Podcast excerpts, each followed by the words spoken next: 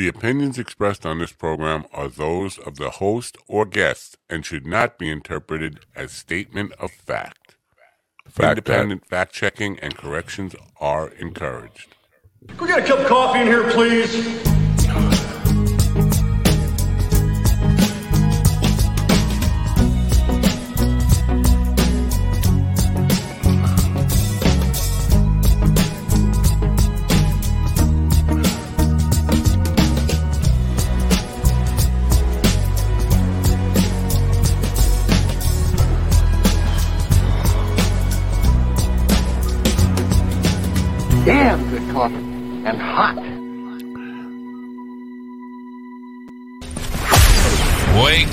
America. You've got a dog that needs walking. That's right, sunshine. Just put on a big pot of strong Make coffee feel my neck and get ready to type your little hate mail with your opinions about kumbaya and No. flat earth insanity. Yeah, Stand up comedy? You want stand up comedy? Well, we got, well, we've got sit down comedy. It's time for coffee with a dog. You make me laugh. You know what doesn't make me laugh? Tom Segura. Tom Segura doesn't make me laugh. I mean, he's moderately funny. Don't get me wrong. But he, I've had open micers on this program was just funny. Nothing special. He he. And he's got, got to be humble. Always be humble. Always be humble and kind as Tim McGraw says, was not a humble guy, by the way. Everybody's full of shit. Oh, good morning, folks. Uh, uh, did you catch me rambling and, and moaning and bemoaning and complaining about other people? Yes, you did. Good morning. It's Friday. We almost made it through another week. Uh, a couple of hours to go for this. And then I have gigs this afternoon and this evening and tomorrow and oh, forever, and this never ends. And uh, there's a problem with the oil burner. My wife is yelling at me like I did it. Yeah, I broke the oil. I broke the oil burner. I guess I did. If whatever goes wrong, it's my fault. Anyway, good morning. It is Friday, October sixth, uh, twenty twenty three. Not such a nice day here. It's been nice all week. Now it's not nice. Um, but we have a good day uh, for you, a good show for you. Tommy Chong will be here eventually. It's early for him. Uh, it's on the uh, West Coast, and it is uh, 6 a.m. right uh, there right now. So keep that in mind. Um, Tom Segura is not a funny guy. That's where I, I was bitching and moaning about that while the music was fading out. Well, not really fading out, just jamming out. They were like, those guys, they just never stop playing. Like rockheads. Probably smoke too much crack and something. Anyway, Tom Segura, and I know people are going to argue with me about this. Uh, Tom Segura is not a good person. He's a shitty human being. Not that he is doomed to always be a shitty human being, but for now, he's a shitty human being. He forgot where he came from. Always be humble and kind. It's hard to do, especially when you get a lot of money and people are telling you you're great. He's not that great. And listen, I'm not saying Tom Segura is not funny. He's not funnier than Billy Wayne Davis. He's not funny. He's certainly not funnier than Andy Andrist. He's not funnier than William Conway. He's not funny and uh, Carl Mann. He's not. He's not great. Not funnier than Bert Kreischer. And Bert Kreischer's biggest joke is showing his fat belly. I'm sorry. Uh, comedy is subjective, and if you find Tom Segura funny, that's fine. But as a human being, he sucks right now. Possibly karma will catch up with him. Pride before the fall, folks. Uh, karma can be patient, but uh, it always wins in the end. Um, I'll tell you what I'm talking about. Now, months ago, probably a year ago, Tom Segura was on talking about the homeless problem in LA, and his solution was shoot them. Shoot them all, kill them all. They don't deserve to live. He de- deserves to live. They don't deserve to live. And everybody made excuses for him that he was joking. But in the years since, he has proved time and time again that he's not joking. He is very serious about his attitude towards the poor. And the word attitude is something that he comes back to all the time. You're poor because your attitude. Listen, everybody, no matter how successful you are, breaks, especially in co- comedy. You could be really funny, really hardworking, and not be in the right place at the right time and get the right break and not be uh, as successful. Listen, and we've had lots of those comedians on who are not as rich, not as famous as Fatty Segura. And they're way funnier than he is. He's got breaks, and he fails to acknowledge those breaks. Uh, so he, everything, every time he opens his mouth, I don't know if you follow your mother's house, the two bears, and all this stuff, but there are tons of illustrations of him punching down on the poor. Yesterday, he wrote on Twitter All the poors and losers have the same response. Oh, you were inconvenienced. Well, you should accept it. That's uh, me and my dumb poor family have done for generations. That's why you're poor. Uh, the lowest level poors get upset as they've been trained to do when you point out they're happy to do what I'm told. Servant mentality. They don't uh, value time because their time is worthless. Your time is worthless if you're poor. You are specks of shit on a washcloth, and washcloths belong in the trash. That is his attitude towards life, punching down on people that don't have what he has.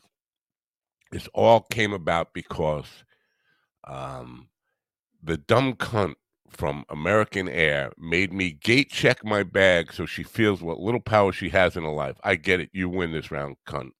And I said to him, maybe she felt what little power she has and didn't want to risk losing her job. She doesn't make the rules. She didn't want to risk losing her job for some entitled prick. How about that? You think she just oh, eh, the attitude is oh my god she she made me check my bag. She must be jealous of all that I have. Maybe she doesn't even know what you are. I promise you I can find thousands of people today who never heard of you Tom Segura. They'll you know don't imagine that you were bigger than you are but always be humble and kind and remember that it could happen to you. It could all be taken away from you.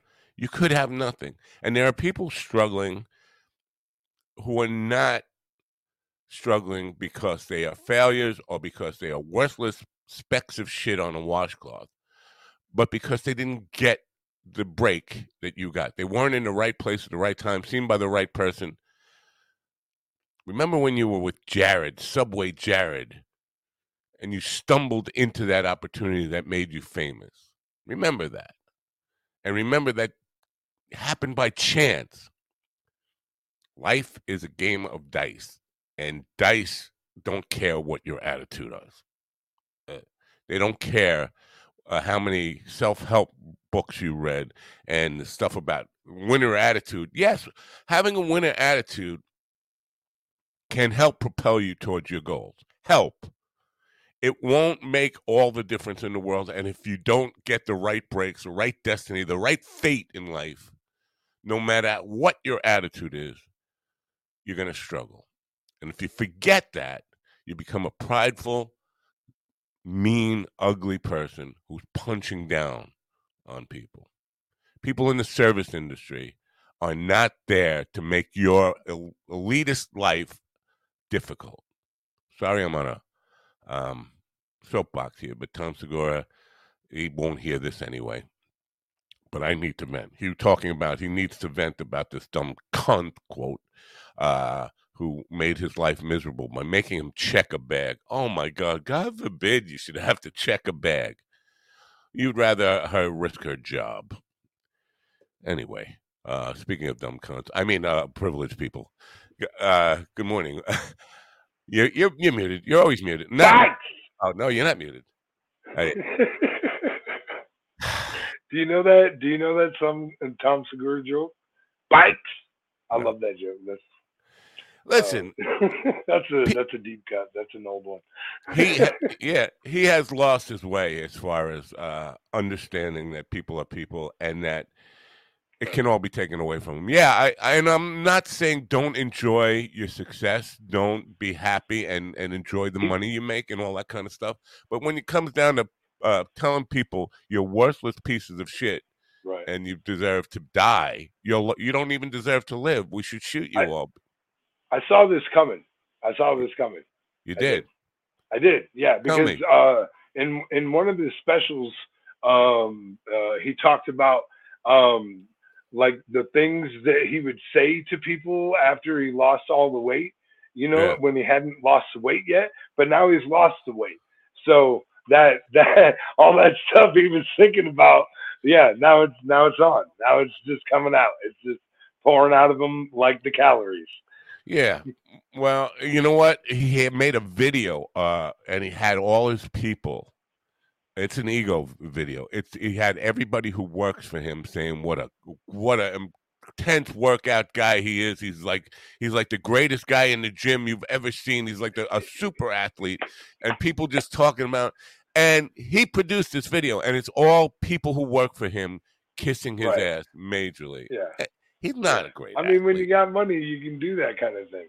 yeah, Uh, it and reminds me of uh, yeah, it reminds me of Rodney Dangerfield uh, in the beginning of Back to School when he was watching his commercial and he was talking about how he needed fatter actors so he looked slimmer. yeah. Remember that? same same same concept. anybody could beat well anybody most people in their in that prime of their life could beat Bert Kreischer in basketball. Don't let that convince you that you're Michael Jordan. right. You're not a great athlete. You're a Hollywood elitist who who lost some weight. That's I it. mean, there are there are some as far as Bert goes. There's some athletes, some pro athletes that say Bert Kreischer uh, probably could have been a pretty good athlete had he he had some sort of injury, I guess, when he was younger.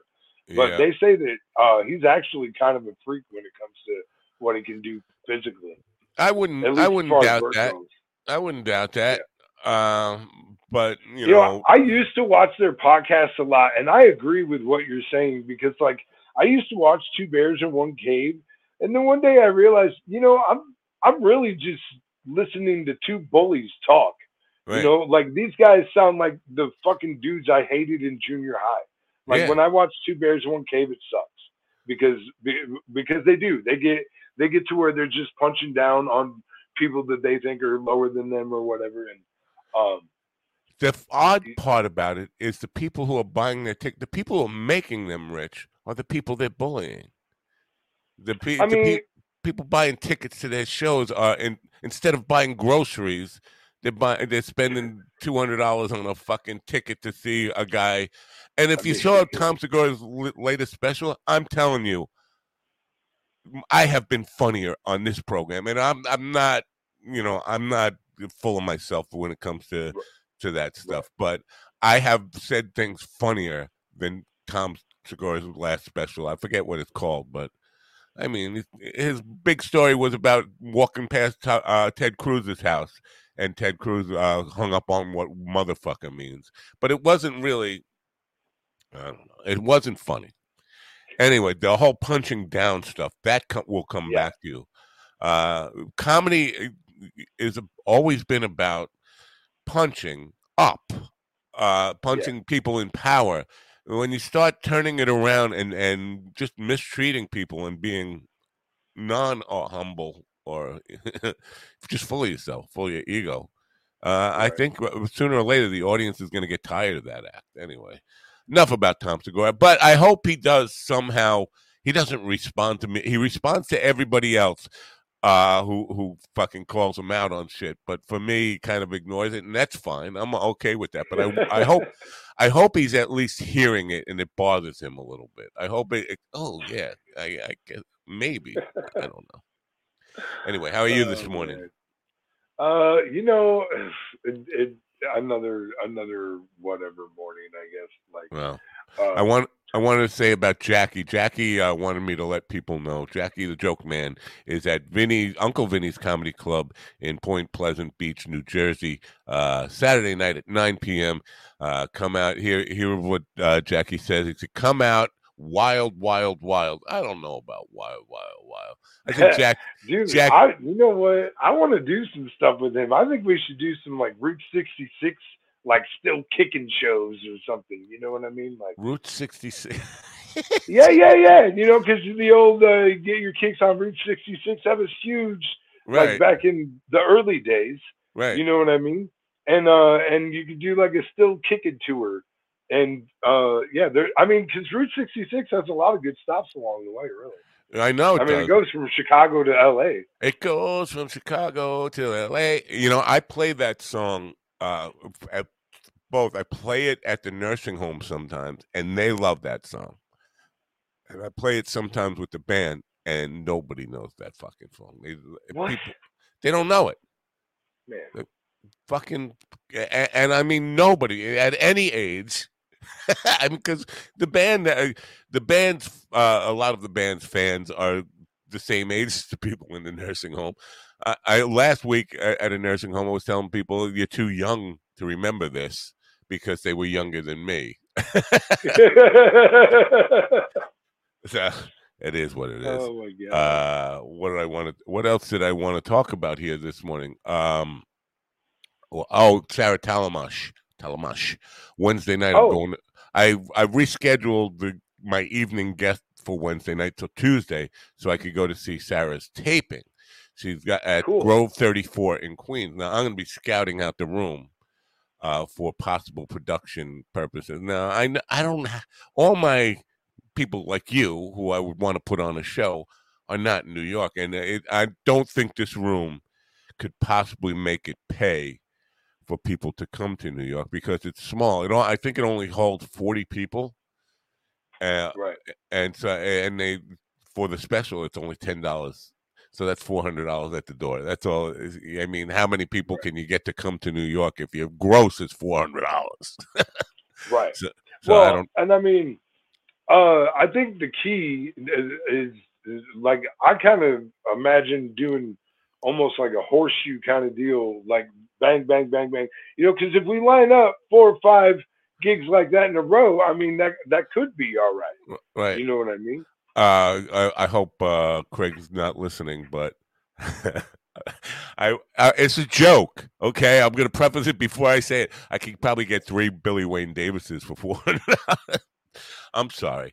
It's just that when every time I see Billy Wayne, it's always there were only 10, 15, 10, 15 people in the crowd, and it's always the place that we forgot to promote, and it seemed like a pattern with Billy. So. I don't know how he affords to tour. How do you go to New York? I saw him in Brooklyn. He came all all the way to New York to do a show for 14 people. Kansas City doing a show for f- f- 14, 15 people. That doesn't even pay for your plane ticket or your hotel room or any of that. Oh, believe me, I believe me, I know the feeling. It, it, it's Yeah. happened to me. I know. So, uh, but it's just confusing to me how how you can put together a tour and keep going if every city is like that, and then it's always the same reason. The club or the venue forgot to promote it. Well, at some point, when if that happens three or four times in a row, you got to say to yourself, "I got to really work to promote this fucking thing, or I got to learn Right. something about marketing." Well, I mean, I I did a lot of promotion for the Alex Hooper show, and we still had I think seven tickets seven Wow. tickets sold. wow. And that guy was on Roast Battle twice, and he was on America's Got Talent three times. And he had all And- those albums in the seventies, right? Uh, School's Out and uh, No More Mr. Nice Guy, all, all that, right? No, no, Alex Hooper, Hooper. Hooper, with a, with a with a H H Okay. Hooper. I got it. God. Like Mr. Mr. No, not Mr. Hooper. The Shaman guy. Oh, you're probably. And by the way, he said that that happens to him all the time, and it didn't seem like it was something he was happy about. So I didn't ask him to do that video. He he was pretty disgruntled, to be Really? honest. Well, yeah. I mean, seven tickets. not- Yeah, yeah. Uh, w- w- dis, uh, disgruntled about the ticket sales or about? Well, uh, yeah, but you know, they also so um I mean, they didn't tell him until like right before the event that the original place he got booked at closed two weeks prior. And so there was a venue change, which I mean should have helped in a lot of ways, but it didn't. Like I and but to be fair, there was so much going on in Sioux Falls uh that week last weekend. Like you had SuperCon, you had PBR was in town. Um and then I know there was a concert at one of the bigger venues as well that people were going to. So there was a lot of competition for the show as well. So Right. Uh, our president, uh, uh, hail to the chief, uh, Bean Flicker, President President Bean Flicker says he is so good about Billy Wayne Davis. He is good, and this is what I. He needs more than Johnson and Twitter for promotion, but he also listen. Uh, I, I, I, you're abs- She's right. President Bean Flicker, with all due respect, is absolutely right that he needs more than uh, uh, Johnson and and whatever people on Twitter promoting him. But that was kind of my point about Tom Segura because Billy Wayne is funnier than Tom Segura. I don't know if you've ever really seen him, but he's one of these people who will make you hurt uh, during a 90 minute almost or two hour uh comedy show he will make you hurt Right. but he is nowhere near as successful dollar wise and it, it not a lot of it does come down to promotion and stuff but there also is being seen by the right people at the right time those chances Yeah. you can't discount the role of the dice in life and and, Yeah. and you know eh, that's That why I got that favorite saying of mine: you miss hundred percent of the shots you don't take. Right, but even even if you take all those shots and you make those shots, if the right people aren't there to uh, see you make those Right. shots, they didn't happen.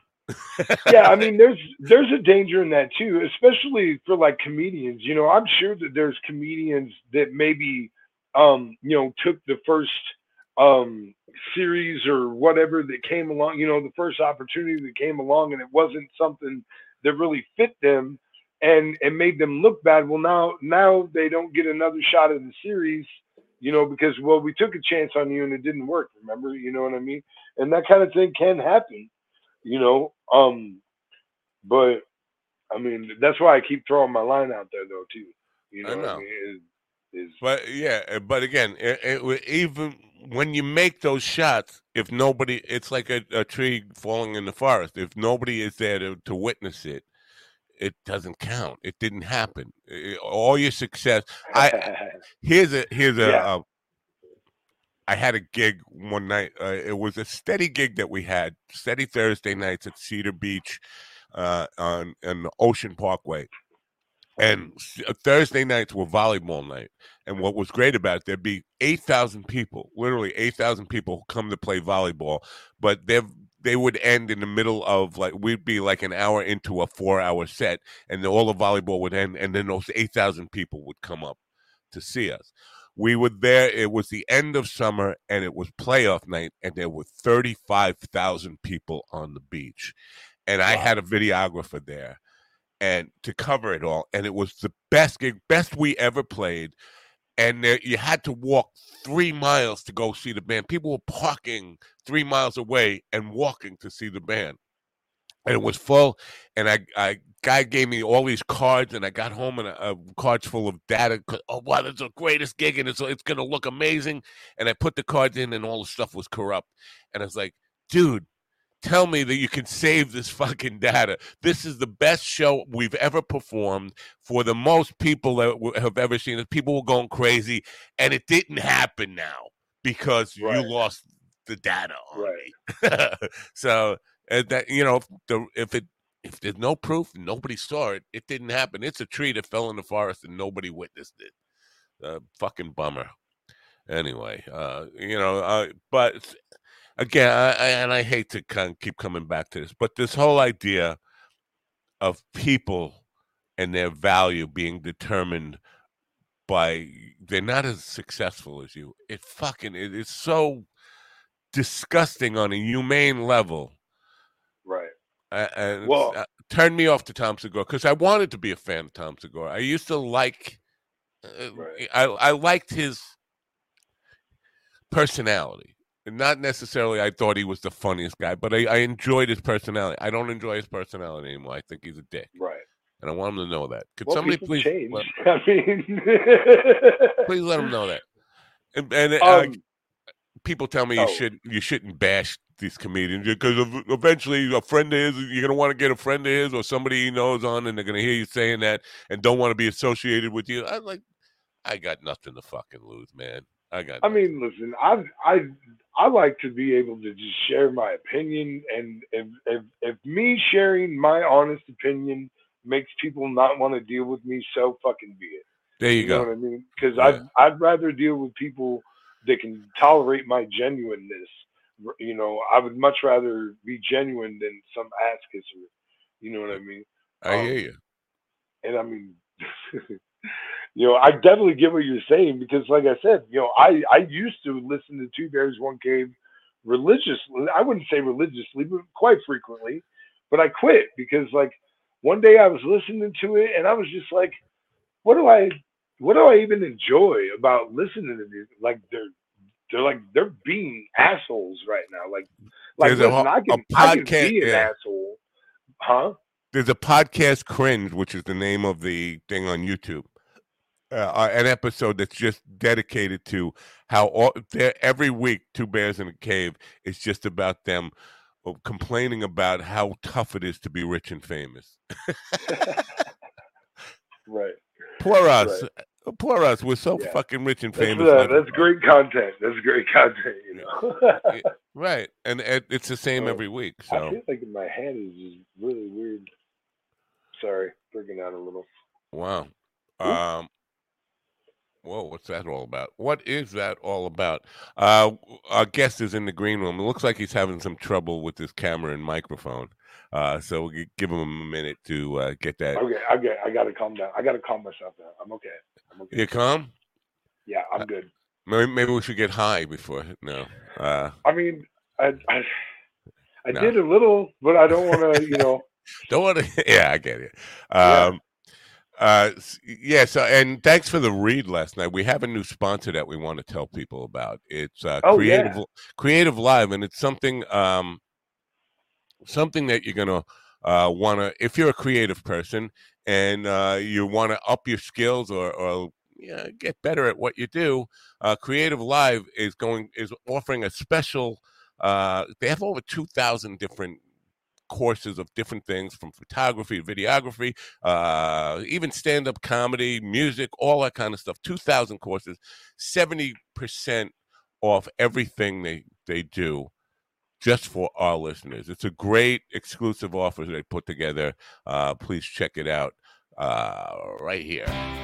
It's time to unleash your creative excellence. Dreams won't work if you don't. They never happen overnight, and they rarely follow a straight line. Excellence is a result of the hustle, consistently pushing to do better. And success looks different for everyone. CreativeLive.com charts paths and tailors content for students, but they also encourage independent thinking and exploration. Go outside of your comfort zone. Who knows? You might actually like it. Right now, you can get up to 70% off through this exclusive offer for Coffee with the Dog. CreativeLive.com has site wide sale for Coffee with the Dog listeners. Save up to 70% off. Go to minddogtv.com and click on the link on the homepage now. How's that? We hear you fine. Yep, we hear you good there. Can you hear us all Yeah. right? No? Okay. No? I knew I should have smoked before we started. There, now I can hear you. I was afraid of All right, smoking too much. I, I I was so nervous that I was like, dude, I don't want to get so smoked out that I can't talk to Tommy. You know, that'd be terrible. Well, uh, you'll never find a uh, easier celebrity to talk to than Tommy Chong. He's, he's very. Don't ever use me as a reason not to smoke, really. right. I mean, and it felt, it did feel like a, like like a like a paradoxical situation like That, like that what is going uh, on here? Yeah. Anyway, uh, thanks for coming back. It's a, a pleasure to see you again. How's life treating you? Is life treating you well? I couldn't be better. I couldn't be better. Other than getting old as fuck, you know, I'm I'm I mean, doing you well. look spry for 85, sir. I got to tell you. Yeah, yeah. I, I surprised myself. Yeah. Although I'm Yeah. I'm starting to show signs of uh, of just age, you know. And the mind the mind is is okay, you know. It's it's hanging in there. Yeah. Thanks to the That body gets tusky, though, right? Yeah, well, the body, the- you know, we're like computers. You know, if you don't use us, they shut off automatically. Right. You Yeah. Right. know, Right. and that's the body. And, and if you, especially when you get older, if you don't move around, let everybody know you're still alive. It goes, oh, okay, I guess it's quitting time. Right. You know, everybody leaves. You've been uh, very outspoken about marijuana as a health benefit and cannabis as a health benefit. New York Yeah. Post yesterday had an article Weed makes you crazy and contributes to heart disease. Why is it legal? And they want there now there's a movement, they're trying to, you know, reverse all the legal uh, stuff. Uh, I just want to get your take on that that bullshit about weed makes you crazy. It makes Well- it, it leads to mental illness and it, it will lead to heart attacks and, and heart problems. Being born leads to mental illness. yeah, no kidding. Especially Uh, in this society. you know, uh, uh, I I think a lot of that is uh, what what's known as negative publicity. You know, Yeah. Yeah. you know, people understand. They don't understand the Republicans. Why are they going crazy? You know, the Jim Jordans and Matt Gaetz and everybody seems to be going crazy. Marjorie Taylor Greene. I mean, if if any of us citizens did what they did in public, we would still be in jail. Yeah. know? Yeah. but uh, th- there's a there's a craziness induced by the leader, you know, Right. uh, Donald, Right. Donald J. And uh, and he sort of like in, in Spain many many years ago, the king had a lisp. When he talked, he talked with a lisp, and so it was called the Castilian or Castilian accent. So everybody started talking with a lisp because if you talk with a lisp, a, a speech impediment, that meant that you hung out with the king. You were the Right. royal circle. So Right. so so that that's what happened when when uh, when we elected Trump.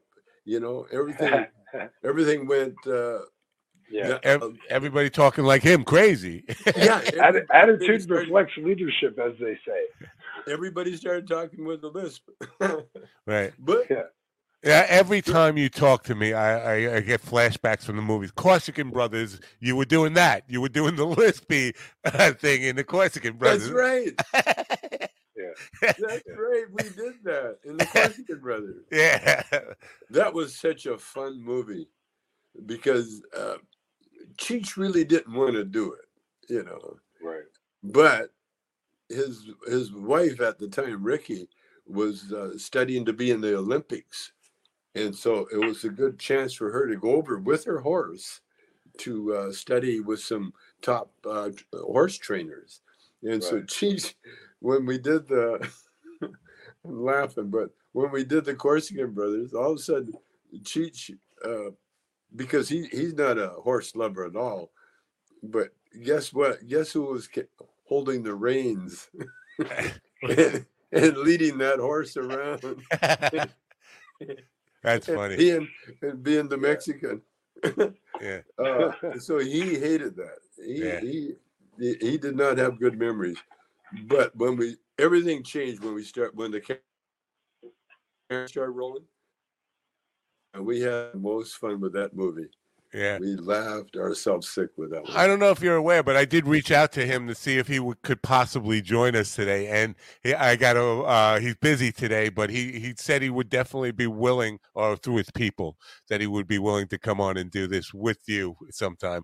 Because every, uh, you know, eh, you know, people. Uh, I think I wanted to do a marathon because people are forgetting the real legacy. They all know the movies Cheech and Chong, but very few people that uh, nowadays are aware of the legacy of the album work. And I want to do a uh, Right. tribute, do a complete Right. marathon, Cheech and Chong's audio stuff on the radio uh, station that we have for the entire weekend, and and have you guys Yeah. uh, on before Well, because we can do it. We, we, we- yeah, you can you can do it with me. Uh,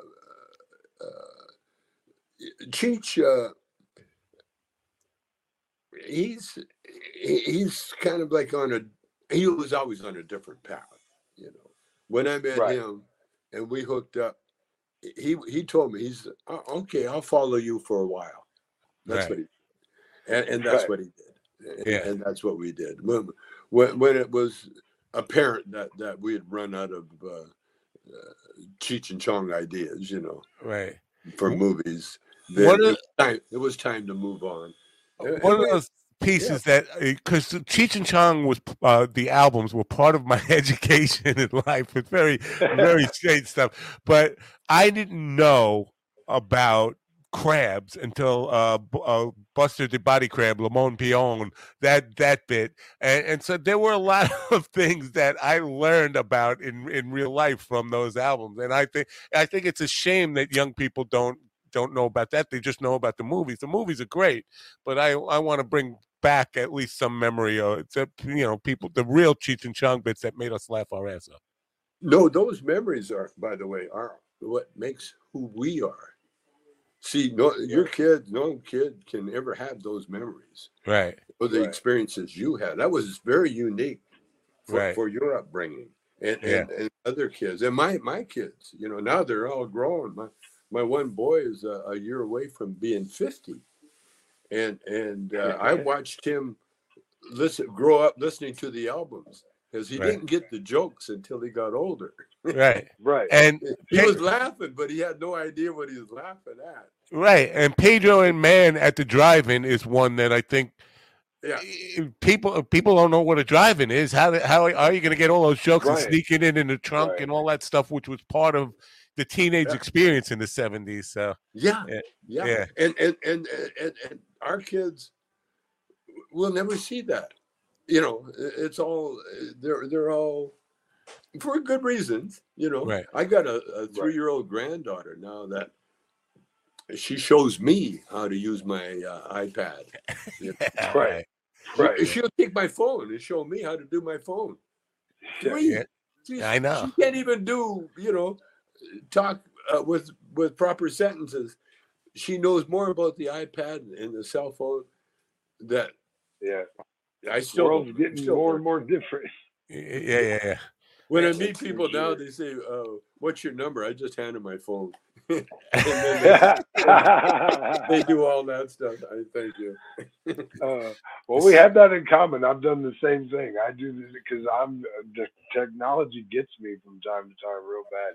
But Yeah. so that being true, uh, I I want to ask you a question because uh, you know I called a friend of mine and uh, and I wanted uh, he he was probably the friend that I had that would be most appreciative of of uh, any kind of time or question with you, my friend Johnny, and uh and especially because like you, you have this image, but you don't do like you don't partake in that way. So like, what do you tribute like the longevity of your success? Because like you know you've you've got it you've had to have remained focused because you've done so much. Yeah, yeah. Well, the the real the true secret of all our us is is that invisible power that uh, that guides us. You know, we're we're all here for a reason. You know, there's no accidents. You know, and no matter who you are, what you're going through, Right.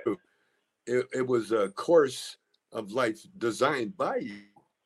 We each design Right. our own uh, future, you know, uh, and and because we're the only ones that know what we need, you know, to evolve, to keep evolving.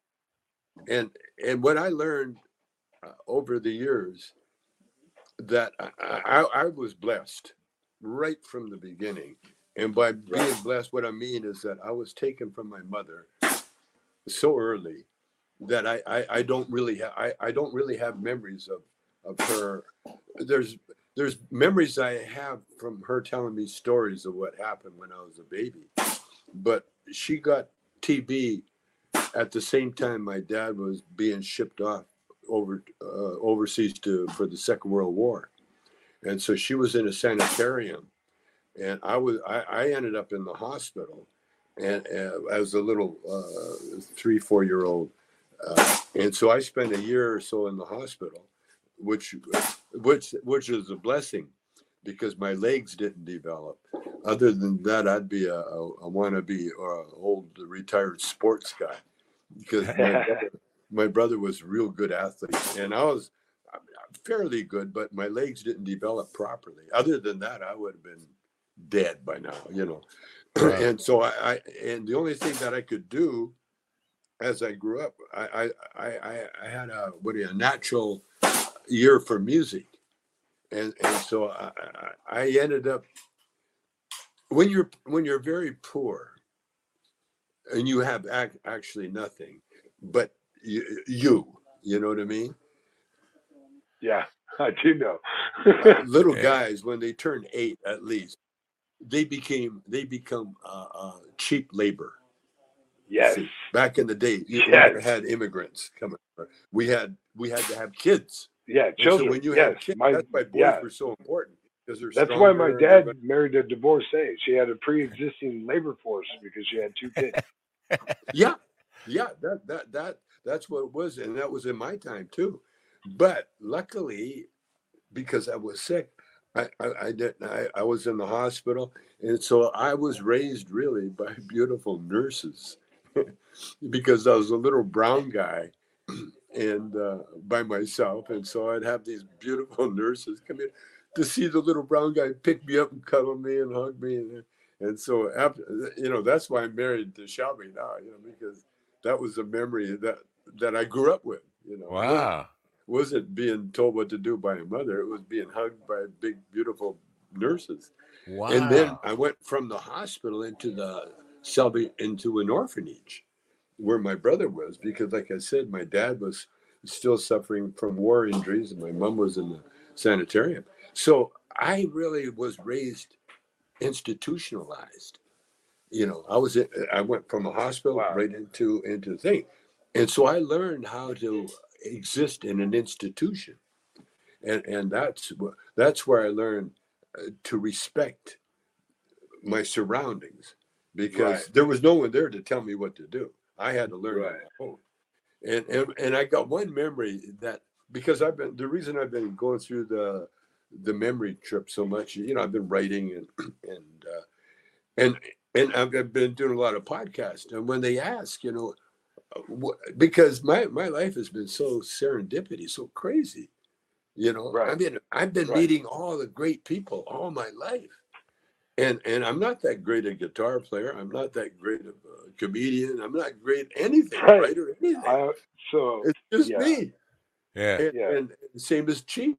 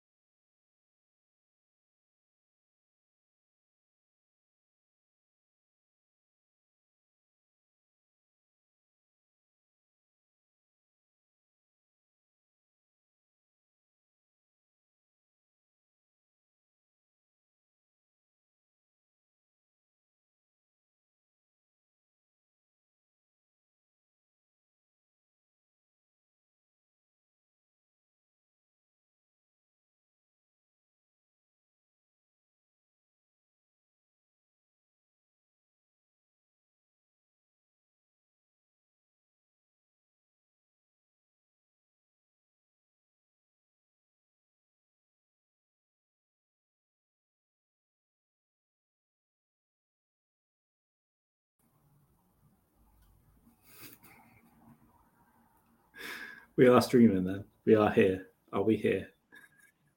See, we're here. There's technical difficulties, obviously. Should we take it over? Should we take it over? We're going. It's a show. It's I YouTube. mean, yeah, right. The, well, cr- the criminal Tommy Chong what Matt uh, wants to do. Matt, I think the FBI, the FBI, there they finally come for Mind Dog spreading misinformation and propaganda since I don't know 2007 on YouTube. We can't do anything else about it. We can't sit here in silence. So uh, we'll wait for we'll wait for Daddy and Uncle Crime to come back, uh, and then we'll, we'll see what we'll see what's going. How did how did both of them get kicked out though? I don't know. I don't know. I'm guessing because I'm guessing because Matt, like he was probably linked in into Matt somehow. They should be. You know what here. I'm saying? We'll, fi- we'll figure it all out. We're not going to take their lives. Craig, j- people in the chat here today for, for Tommy Chong. Look at this. Craig yeah, John. the chat was going crazy. yeah, right. Yeah, sorry. Hey, Craig Johnson. Uh, I don't know if you saw my Facebook announcement, but I'll be having. Um, I'm doing a 20 minute set as Jason Voorhees on Friday the 13th in Albuquerque. Um, Sounds like sounds like someone's going to get murdered. definitely come and check that. It's going to be awesome. I'm Definitely really going. looking forward to Oh, it. in Albuquerque. It might yeah. be. It might be like 15. I haven't timed it yet. It might be more like 15, but it's going to be great. It's going to be great. So look, I could be mind dog. Eh, eh, I'm getting angry at comedians on Twitter. eh. That's the first twenty minutes of the show. Uh, we can just do. We can just do what they can do. We can do what he can do easily. Sitting there complaining. Do yoga, mind dog. Calm down. Calm down, I sir. mean,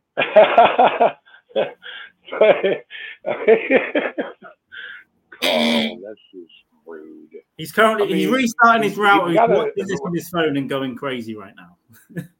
Yeah, I really, uh, I really want to know what happened to Matt though. I'm, I'm worried about him now, and, and Tommy. Where'd Tommy? They're dead. They're dead. I hope they're both dead actually. And then oh uh. I, I pray to the good Lord that they've both been killed by the FBI while, while whilst this was on, and it's just us now, and we have access to his backstage, and then presumably we can move into his house and start eating his cheese, take that weed, you know. I'll send him a message actually. Let's send him a Yeah, message. yeah, so yeah, Craig Johnson. Yeah, the Bears did finally, the Bears did finally pull off a win, uh, and uh, probably because they had an extra angel. That's right. That's right. They did. Yeah, he's probably watching this on his phone, just like a veins popping out of his head. Like, what the fuck? Yeah, I mean, um,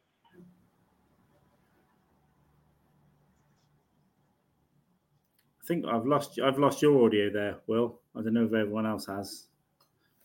It's uh, a world of technical difficulty today. Let me check mine.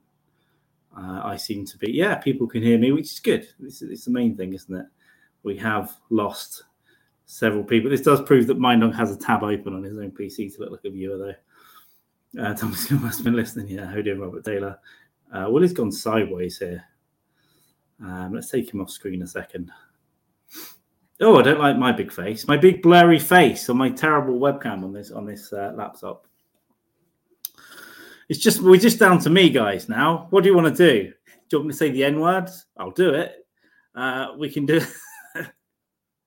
Oh, are we still on Gov's Gov's radio? Uh, yeah, sorry, Gov. My dog hasn't um, slagged you off yet before he normally cuts off, so I can do that if you want. Govs haven't got anything on that damn website. Goodbye to Govs. Um, they are there indeed. Good morning, Govs Radio. If you're also there, of course. I'm joking, which is obviously ev- almost everything I do, unless I call you in the middle of the night and go, "Mum, my mummy's dead," and then she might very well be dead. Except I wouldn't call you. I'd just I'd masturbate and drink at the same time. I don't know what that means, but you know, if Ed Kemper can exist, so can I. This is great. This is good. I was busy doing admin, doing something else. And suddenly I thought, shall I pop in to see if I can help? And it turns out I'm the only one doing anything around here. William's back. How are we doing? I can hear you whispering now. You're whispering. Yeah, this is very strange. Reco- recovered. Uh, yeah.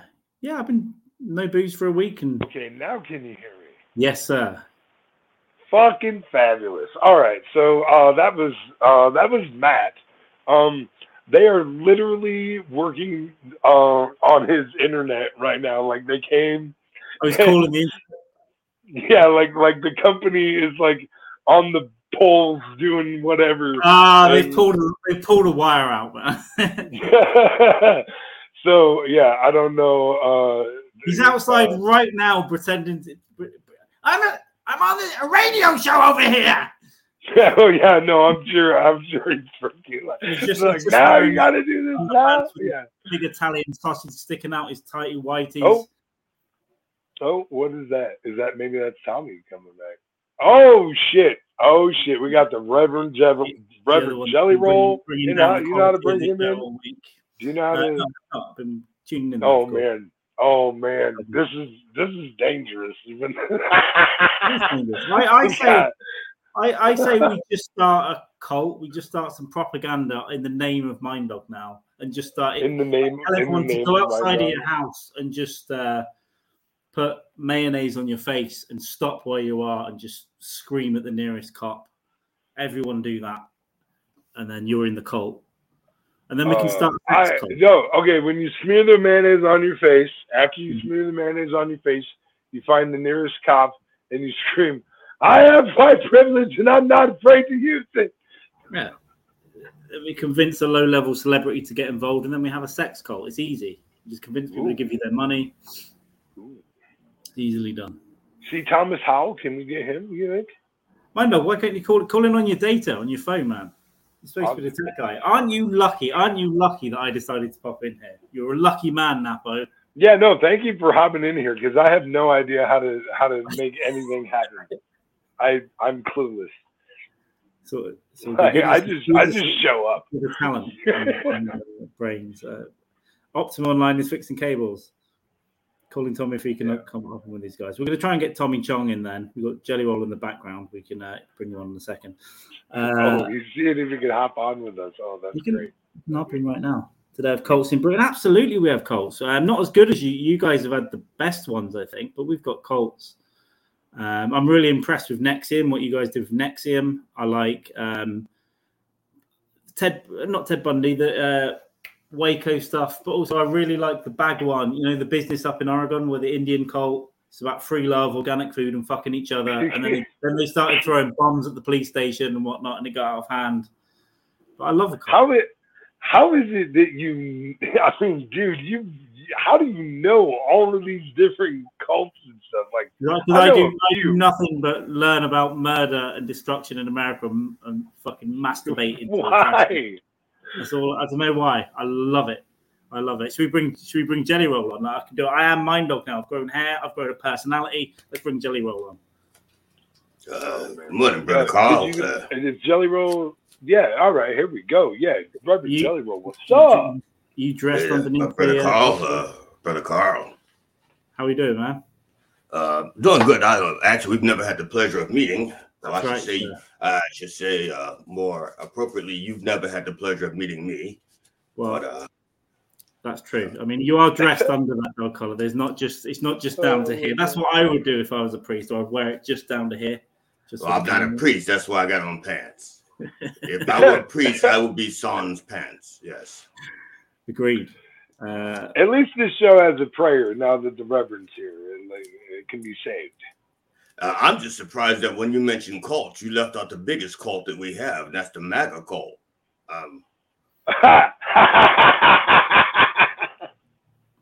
how did you? I mean, how- true, true. That's Do you just true. not see it as a cult? Is that it? You- you- Yeah. you- Uh, I see. I see any any group of people that like any particular politician as being a cult. But yeah, they're they're a little, little nutty, but it hasn't finished yet. Hopefully, it'll end in a sixty million man siege up a mountain somewhere in Colorado. Let's say.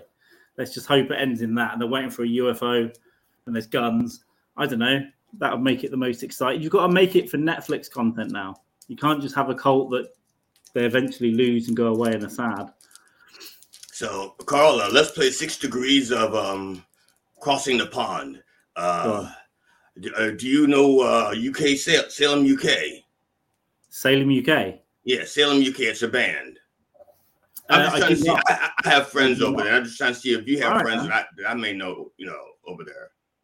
Salem Rich band from Hull. Okay, they're from Hull. I don't know it, but my grandmother was from Hull, which is where Salem, UK are from. So I don't know. Is that is that a degree? Yes, yes, that's that's it. Perfect. Yeah, that's it. Uh, that's it. They are from Hull. Uh, Do you know who Shauna Street is? I follow her. She's from the UK. Uh, Al- Sensational Alex Harvey Band, one of my favorite bands. Ever heard? Well, actually, you're kind of young. You may never have heard of Sensational Alex Harvey Band. They used to have a contest called Teenage Idol, and the Okay. when they ended the contest, the last Teenage Idol, the last person to win the Teenage Idol was uh, Alex Harvey. Uh, that's just trivia. That's only important to me and about 100,000 other people. Yeah, it's, we're, we're tough here. I've never seen I've never seen te- Teenage Idol. Um, Well, that was that was the contest. The band was Sensational Alex Harvey Band, uh, Yeah. and well, Alex Harvey's dead now, uh, so he's not playing as much as he used to. oh, okay, the I sensational Alex Harvey. There we go. 2002 Teenage Idols. I got it. I, yeah, I don't think so. I can. Li- I'll listen to it just for you after this show. Then I'll let you know. Oh, I got a question.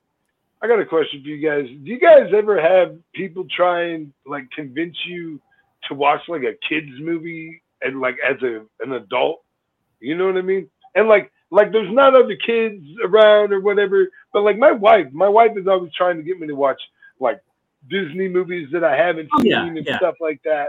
Yeah. Now, are these Disney parodies done in porn, or are these just real Disney movies? No, like she wants me to listen. If they were that, I'd probably be into that. She'd probably get me to watch no problem, especially based on some of the reactions I had at SuperCon. Like, oh my god, I didn't even know I had some of the fetishes that I discovered by going to a fucking con. I'm gonna Young get my anime- wife. I'm gonna get my wife some elf ears immediately. Like- I like- know exactly what's going on. It's all fine. I don't think I don't think there's a judgment. It's 16 year olds in anime gear, and that's fine. Uh, what what were we saying before I got distracted by that? Ah, fucking Disney stuff. Yeah, I, I watched all the early Pixar stuff because I liked it from uh, I liked the artwork and the I don't know the digital art at the time. You know when CGI was new, all that kind of stuff. But yeah, I've not Sure, seen yeah. it for a while. Uh, That's I- why I I- hang with our kids. I I have adult friends with children. I don't know if any of them have ever asked me to watch one of the children movies, uh, or even recommended them because I, I have pretty high standards. uh, You know, or, I, or I should say my standards. I get high to uh, appreciate my standards. That's it. Well, I get high to lower my standards. That's it. you know, I I do recall uh, Austin Powers uh, being that way for me. Like if I watch Austin Powers sober, I don't laugh like at all. But if I watch Austin Powers high, I can't stop laughing. Like so, Drug, drugs, drugs really. I loved it at the time because it. I was very young when it came out, so I loved it at the time, obviously. But yeah, I'd have to be high to enjoy it now. I think, but That's- right? that's Yeah, good 'cause- one. and it's same with like, dude, where's my car? Like, if you watch that sober, you're psychotic. You know what I mean? Like, get help.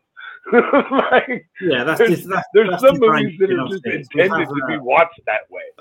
Okay, Very I'm going to quick- step. I'm going to step out. So no, that, you uh, don't have to step out. Step in. Stay in. Oh, oh, he's that. Yeah. Uh, Tommy thinks he's still on. Uh, he thinks he thinks. w- Oh, he's been talking this whole time. Uh, yeah. I don't don't know. do that. He'll give him another hour. He won't stop till the bathroom break. Right. Well, Uh, tell him his browser and restart it all again. New link, go in again. probably- unfortunately, uh, we're not going to be able to get him back today. That's a fucking shame.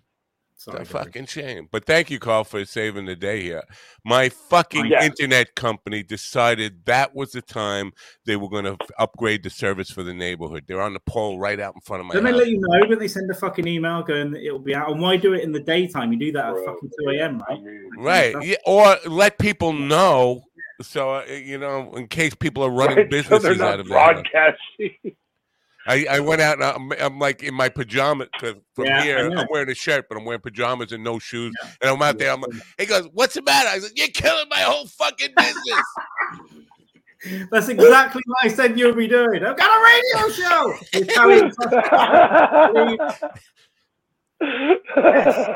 Fuck me, man. It just couldn't happen at a worse time. I love time. you, man. I love you so much, dude.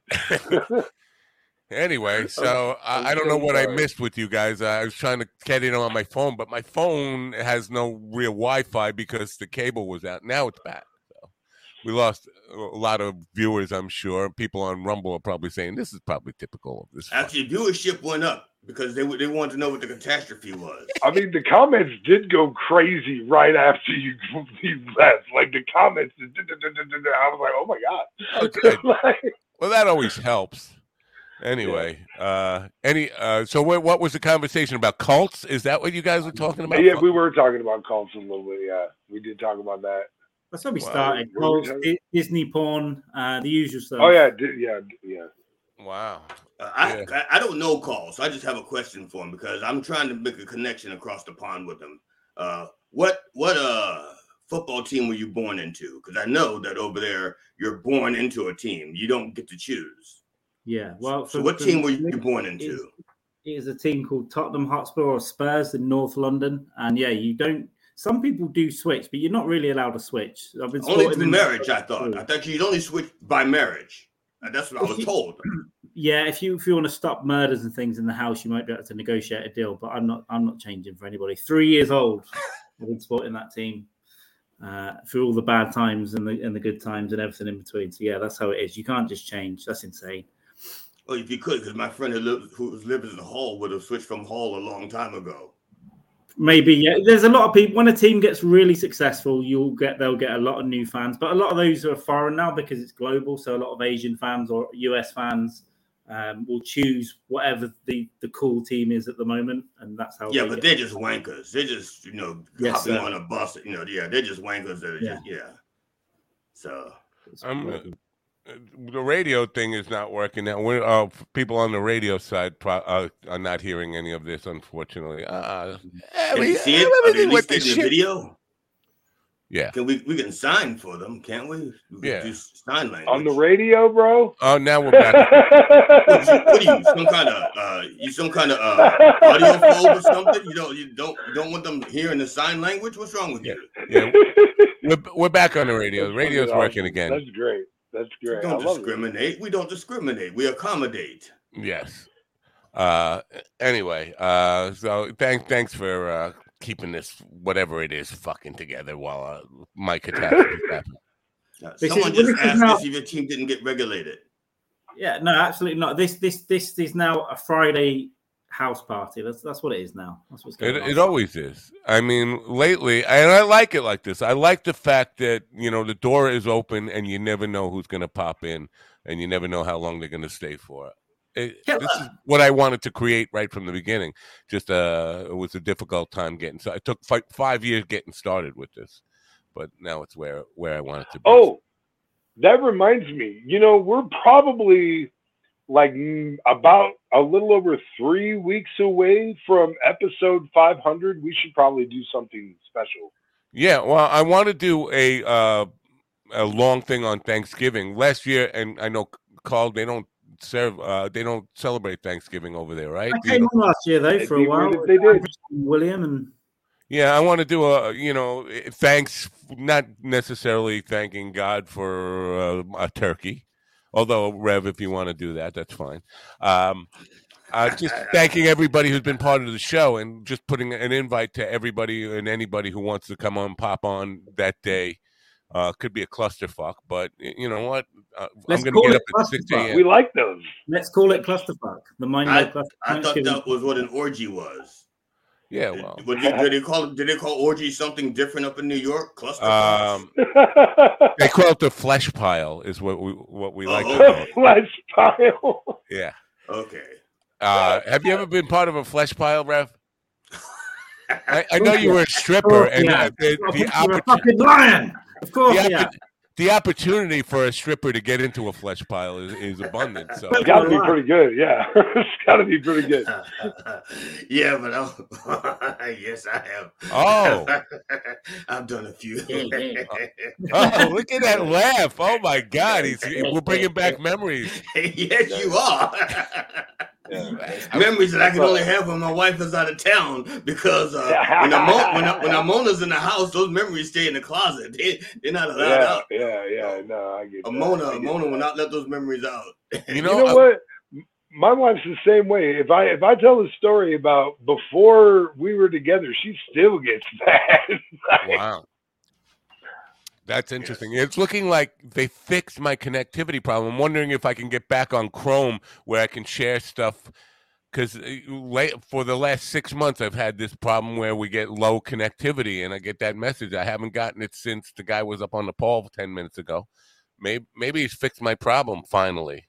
How about Well, that? If they fix your connectivity, maybe all of your problems have been fixed, and you can enjoy the. Uh, you No, know, no, no. That that's different connectivity I, issue. got- I got ser- serious blockage in my cockage. oh, oh, so Yeah. that's not connectivity. That's like oh, you need like some uh, a board. that You need a board. Oh, damn it! I got one in my tool room. I, I, How about you? You do a little prayer for my prostate. Let's get. Can you do a yeah, little um, prayer I- for my? matter fact, if you'll put it on the screen, I'll put hands on it. Just Whoa! just put it Wow! on the screen. I'll put hands- Wow! just- Oh my God! Oh Lord! We have The we No. have lost cabin pressure. Because that's how the healings are going to work on my show. I'll I'll put hands on anything they can put on the screen. That's it. yeah. There was a, there was a Japanese. No, I'm not being racist. There was either a Japanese or a Chinese doctor. I'm not sure which one. One of them. There was a doctor who convinced uh, a woman her pussy was haunted, and the only way to get the ghost out was with his penis. oh, I gotta stick. I gotta stick my ghost probe in there to get it out. Yeah. So that's the uh so that is the uh eastern version of just the tip. Okay. Yeah. Oh, by the way, Tommy is still talking. uh, If you uh want to tune into his phone, I'm sure he's still going. He's still answering that. On radio. Well, if you're recording, if it's recording, you can Mom. probably play it later. Yeah. Right. Yeah, that's true. We'll see. We'll see. Maybe maybe we we can salvage some of it and put it up on YouTube at a later time. Yeah. I, uh, Somebody's you- knocking on my door right now. Can you uh, guys hold hold down the fort? I'll be right back. He's talking about yeah, that. we do such a good job at that already. He means hold down the rest of the fort, I guess. I don't know. Do you have any idea what you've done this morning? Like uh, he's really, he's definitely giving them the third degree. That's. Wow. oh man, man. So Uh, uh, has Tottenham been relegated? May, before my time, not not not in my lifetime. Maybe in the seventies. We're pretty good these days. We're in the, we're in the top. We're second in the league at the moment, which is good. Okay, because uh, Ted Nagorski asked, and I was just trying to forward his question to you. Yeah, I did. I did see it actually. Um, yeah, he Ted Ted. No, Ted doesn't know what he's talking about again. Um, Again, Ted. Again. This is the, Ted, this is the last time I bring you up like this because you've It's embarrassed me for the last Ted. time. You have embarrassed me more you've than my own embarrassed kids. me for the last time. Yeah, I, did- Oh, I, I have kids that have embarrassed me less than you have already. It's, uh, You have embarrassed me 100% of the times that I've interacted with you. That's it. I'm done. So.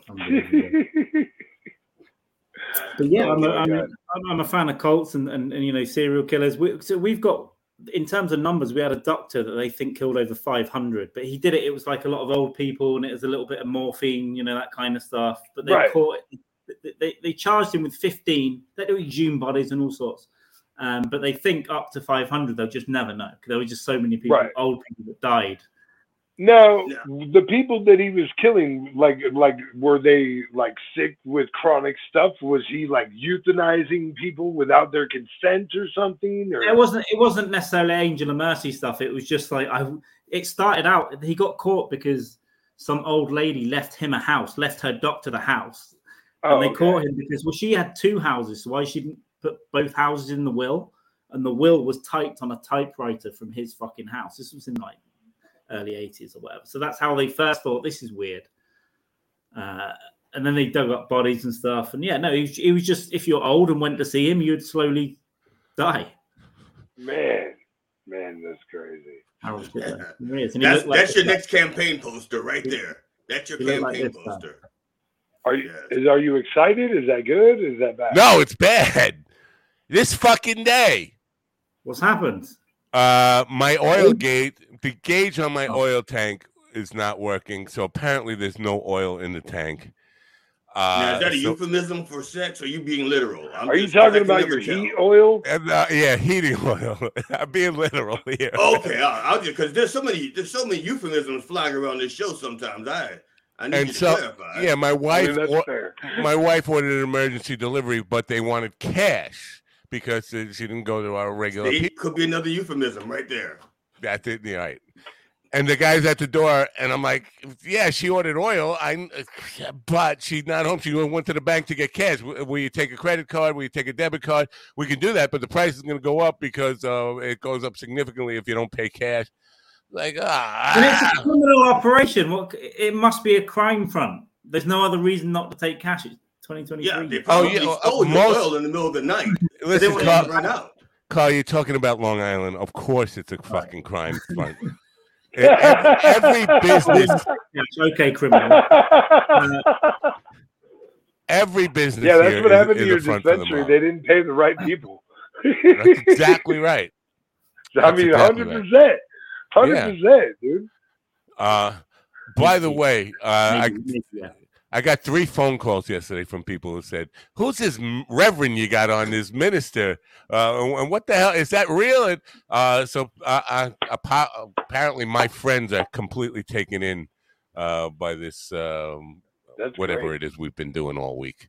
Anyway, hopefully they'll tune you know, in. You know what's annoying to me? Yeah, I, I, there's a guy I'll perform with. I perform with GD Fenderson once in a while. The two of us will do shows together, and he's usually the headliner. You know, matter of fact, he writes a lot of my material, and he doesn't get any fucking credit or love at all. I, I can't walk down the street without being recognized. You know, and he he'd be like, uh, "Should I start the car for you, Mister?" You know, Is that why you wear that everywhere? in bed. Wow. Uh yeah. Hey, did you catch my morning rant this morning when, when before the uh internet blow up about Tom Segura? Did you catch Yes, I any of that? did, and and, and I was because I was talking to GD Fenderson. You're mentioning all these other comedians that you know that you say are funnier than him, and GD's going like he's got to mention me. Uh, mention I me. listen. And I would have got. and he's I would have like- got there eventually. I, Yeah. You know. it is. Uh, You hadn't you hadn't gotten to the bottom of the bottom of the barrel yet. Actually, I no. I think you're a lot funnier than he is. I, I, I to be honest with you. well, that that's funny because uh, he, he he he thinks he's more erudite than I am, but I I think uh, I am funnier than he is. Yeah. Yeah, you know, the, you're you're more of a uh, you you have a a wider uh, audience for what you do because he's very political, and my Everything audience. about me is wider than him. I Right. tell you Oh. right now. Yeah. Girthy Girth, is what they- you're He wishes. Girth. Yeah, Girth, he wishes right. he could feel my collar. Yeah. Wow, there you go. Uh, very cool stuff. But uh, so, but the this whole idea of fucking punching down on the poor uh, in comedy, they think that's got to fucking come around to fucking bite him in the ass eventually. Like, it's, his fan base will get tired of being called losers and fucking. But, well, that's just it. They don't. That's how the MAGA cult has existed. They don't mind being called losers as long as they're being called losers by somebody they respect. They'll be somebody else's bitch. You know, they say, "Give me freedom," unless Donald's taking it. You know. Wow. All right. Uh, so maybe maybe karma won't catch up with him, but I think it will. I think it will I hope eventually. tax collectors catch. I hope student loans catch up with them because they will ream them a new one.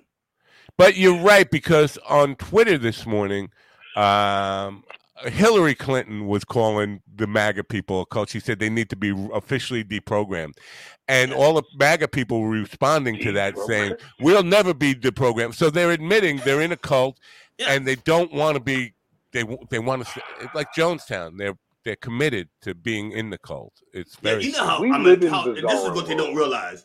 This is, Jonestown was so bad that they didn't drink Kool Aid; they drank Flavor Aid. But even Flavor Aid says, you know, fine, you can you can have that one. You can have it. Yeah, drink. Don't drink the Kool Aid. Flavor Aid is just fine. We're fine with that. Uh, it was It was a knockoff of Kool Aid. yeah. Yeah, Amazing. yeah, it's like a great value brand or something like that. Ted Nagurski says Tom Segura isn't MAGA. I don't think we were saying that he was. We were just drawing an equivalence uh, to between the cultism, fans cultism. But I think he is Yeah. slipping into MAGA world. If you look at his Twitter feed, it's full of uh, sharing some stuff from MAGA people. I think he's moving towards that. I think what happened at some point when he lost the weight, he read a lot of self help books. Uh, he's uh, one of the things he preaches all the time is about uh, you're a loser because of your attitude. All it takes is a winning attitude, and you could be like me and ride helicopters and get invited on uh, Blue Angels uh, flights and all that kind of stuff. Yeah, so all you So guys do is that and blow um Jared, and that you get you get all those things. Right. Right. Yes. Yeah. I mean, you know what? You know, I think you said it before about like he really has forgotten where he comes from because like you really you really have to disconnect yourself from the process to get to where you got to start feeling this way. You know what I mean? Like like because when you're first starting out like nobody has it easy starting out. Nobody. You know what I mean? Right. He's definitely forgotten those days for sure. You know what? Where how he got famous? He was discovered by Jared, the fucking pedophile from Subway. Right? Yeah. Yeah. He was just They're way fluffer. too famous though. But he's only had money for like seven years, so it's easy to see how like if, if you get that much money, you get put you you become in a bubble anyway, right? Yeah. If you're not Yeah. careful. So it doesn't might it's weird to see like after six or seven years you can Right. Yeah. And that's why I said people change. You know what I mean? And some, especially money and success, it could definitely change people. And you know, because I do think his tone is definitely different, and it's meaner. It's definitely meaner than it used to be, and it was always it was always kind of mean, but it was like a lighthearted mean.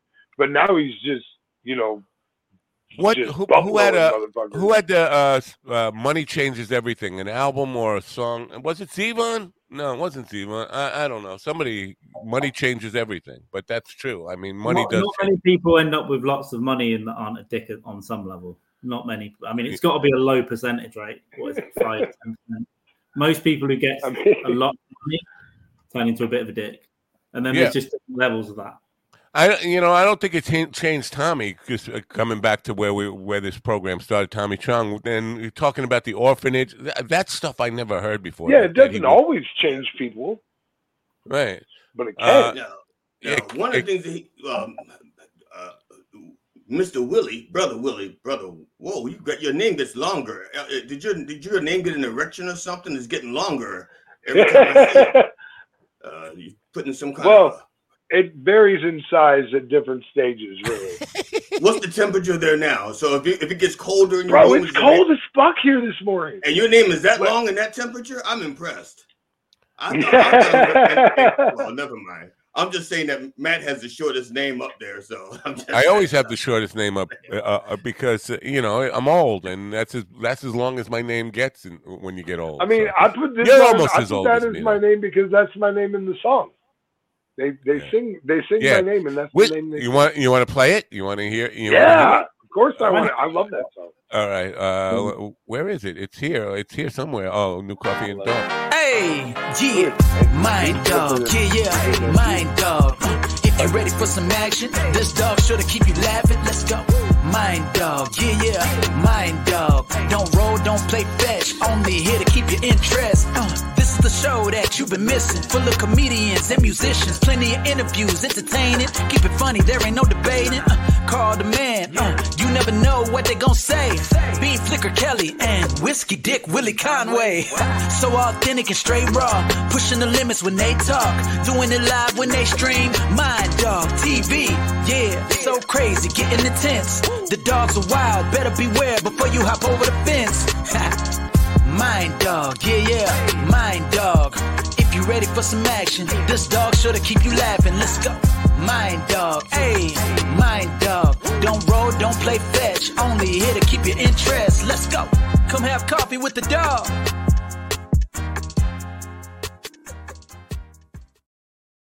Bastard hide. Uh, anyway, yeah. So, whiskey dick Willie Conway. Uh, everybody's mentioning there. Carl's mentioning there. You're not mentioning there because that was produced before you were uh, you part need a follow up. You need you need the second song. It's a lot of pressure now on the second song. You have to Right. hit. No, I got. I hope I don't have to do two for you. Uh, G. G. D. Fenderson and Doctor Rev Jelly Roll. I Thanks mean, for thanks for breaking the fourth wall for the fifth time. I know. Listen, nobody's fucking listening. Yeah, He's we in got- the other room I listening right now. He's it probably going to text something on there. I can, hopefully, I, I can So wait a minute. You think that this audience is not clever enough to figure out that GD and Dr. Jelly uh, Roll, Reverend Jelly Roll, are uh, at least related in some way? Oh, well, related, yes. Uh, I, I, I believe that they have realized that we're related, um, Oh. some way. Um, I wanted to play uh, a piece that I talked about yesterday that Carl is in. It, Carl, do I have your permission? It's the Putin piece. Putin. At some point, we were with Dykes and Man. I, I suggested to you. Everybody was doing a Vladimir, if I were your mother piece, and I suggested to Carl. Well, that was a long time ago. Yeah, yeah. I I mentioned it yesterday because I looked looked at it, and it is as good at writing and performance pieces anything you'll see on television. I'm not just blowing smoke here, and, and it just shows. Again, if you had the right people seeing that, you could get hired as a daily show writer, a you know late night show writer, Yeah. and and contributed to all those pieces. Uh, and that kind of the point I was making about comedians who, you know, they are as funny or funnier than a lot of these rich people. It's just a matter of getting seen by the right people and discovered by the right people, and that can You change got, your life. you got to do shitty gigs for ten years and then hope hope that you get a break. Right. So yeah, uh, with your permission, and even without your permission, I'm going to play it right now. It's it's fucking I was funny. having as a hell. breakdown. I've no idea what this is. It's old. All right, here you go. See that? Beautiful. Dear President Putin, Vladimir, if I was your father, instead of shunning you at breakfast, I'd tickle you. I'd play football, even flick your little nuts. Playfully, not. I knew your grandfather, Grumpy Spiridon, was a cook for Lenin and Stalin. And now, reaching out across time and space, they've helped you bake us all a cunt pie. Connections to unreasonable power are in your genes. But nurture can abate nature. Even though you know true pain. If I was your pops, Vlad, I'd lube you up and put a little Russian potato up there, ever so gentle. Soon you'd only know warmth. It's a baked potato, and the filling, well, it's filling you. Oh, beauty woots, my little ball dildo. When it rained, I'd shower you. When I thundered, I would have comforted you. And when you tried to bully the little kids, I'd have tied you down, and your little ass cheeks that look like your fucking stupid head were in spanked red raw. But lovingly, you know. I'd love you so much, my beauty pie. Let me caress that frown off that crown. Mwah. Kiss you on the lips. Yeah, it's not gay. He's my son. Oh, Vladdy. If I was your daddy. oh my god. Wow. fucking funny as hell. See, that's what I mean. That that you know, that's fucking classic fucking stuff. Uh, I found that by accident looking around for uh, a commercial the other night, an old commercial. Anyway, fucking very good stuff, Carl. Congratulations on fucking making me laugh very hard on an old bit. I, I will say my piano playing makes that uh, it, it makes the piece come alive. Thank you very much. I've been muted this whole time. I was I was saying I hate I hate seeing myself, and I have no idea what I don't remember. I thought I knew what it was, and then I was like, oh dear, this was the this was the morning. At the time, it was just as the uh, uh, Ukraine invasion was starting. Every fucking woman on uh, Twitter was going, Vladimir, if I were your mother, I'd kiss you and hug you and give you all that kind of love. And it was just, you know, and that wasn't that long ago, right? That's only like a year and a half ago, two years months? ago. Yeah, yeah. Yeah. Uh, and everybody was saying that war would last three weeks or something, and it's still going on. So I don't yeah. know. Yeah, you can see you can see the fucking mid breakdown in my face. I think I Yeah. hated where I lived. I hated everything. I just had a bit, bit of stand up and a bit of this. Everything Ted, else. Ted says you're a good actor. You you know, but that uh, again, I'm just I know I'm a broken record here, but the difference between uh, uh, you know somebody who is like on the top of their game in comedy and somebody who is struggling and and still working hard at getting there. Uh, I talk about Erica Rhodes all the time, but she's not uh she's not on the level financially wise or fame wise that those guys are. I think she's funnier than Tom Segura. I mean, I could go down the list though. I've had open mic level people. Funny or that I- talent in anything's got nothing to do with success or money, has it? It never has really. Yeah, yeah. Uh, It's yeah, so- uh, you know, you got to be, you got to remember that, uh, that. You know, one of we have a gig tonight. I hope he's listening because I like to, I like to passively aggress, aggressively uh, insult people and act like I don't know they're they're listening. Uh, our original bass player is back with us tonight, and we have a gig. There was a surprise gig that we wasn't on the calendar, and uh, the drummer couldn't make it. He's away. Our current bass player is in Bisbee, Arizona today.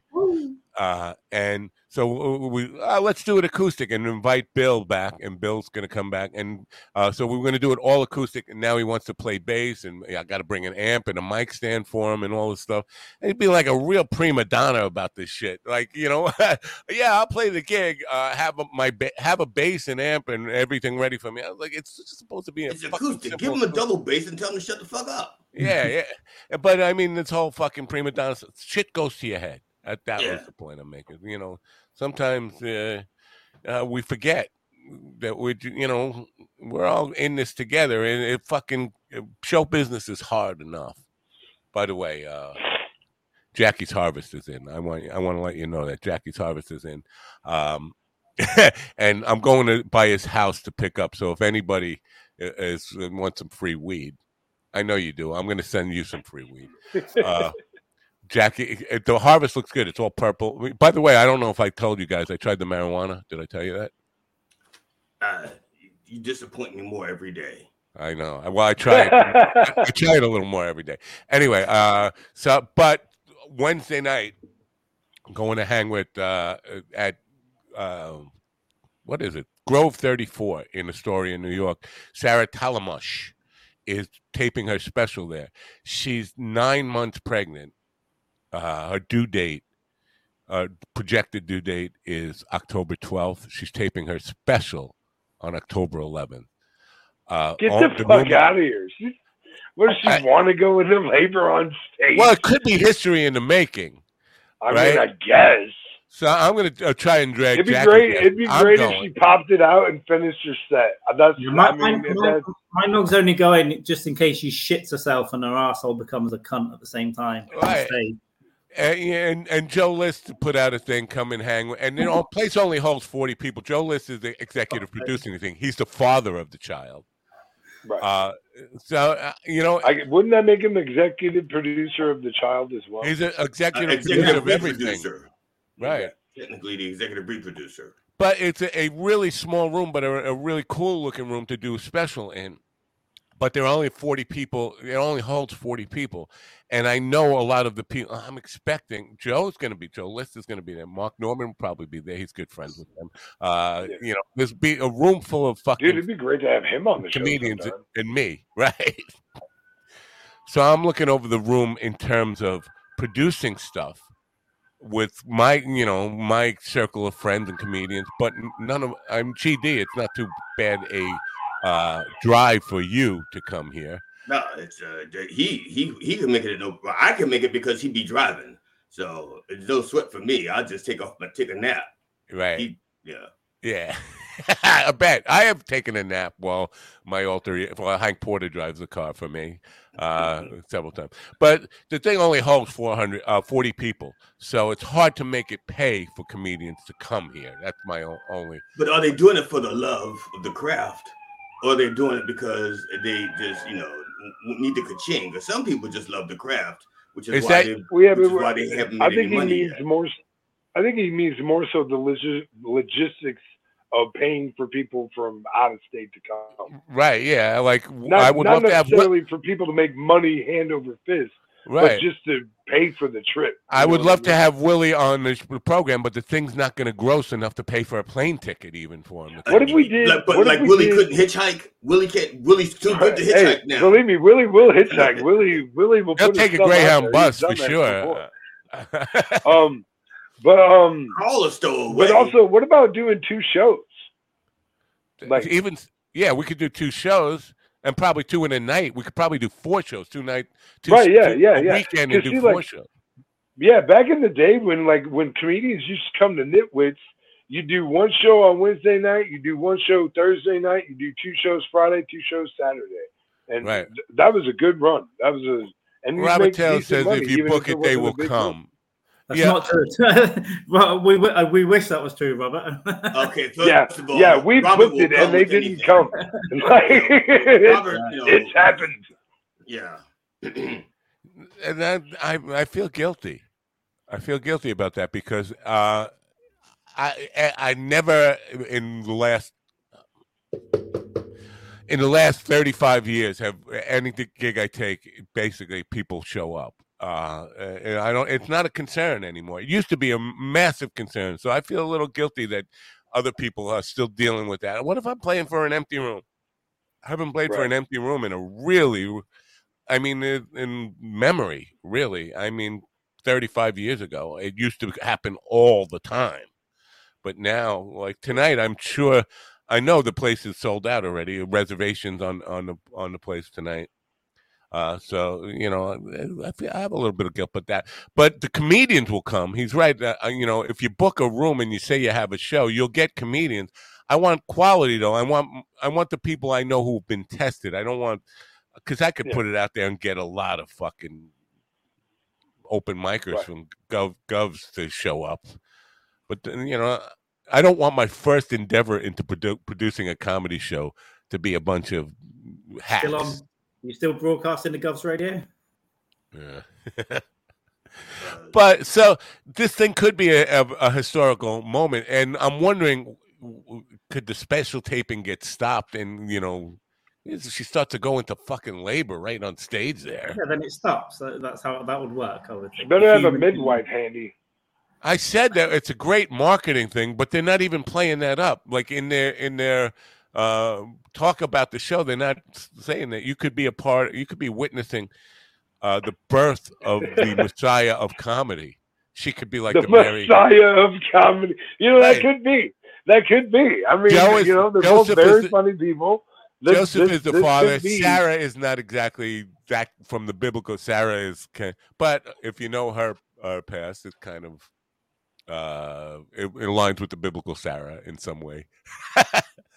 you know, she was uh, according. Uh, at least this is what Joe tells says that it, she used to be a stripper just down the block from where, where this uh, thing is going to be. He said, and so uh, aside from opening for him, she used to opening her uh, butt cheeks for a crowd of strangers.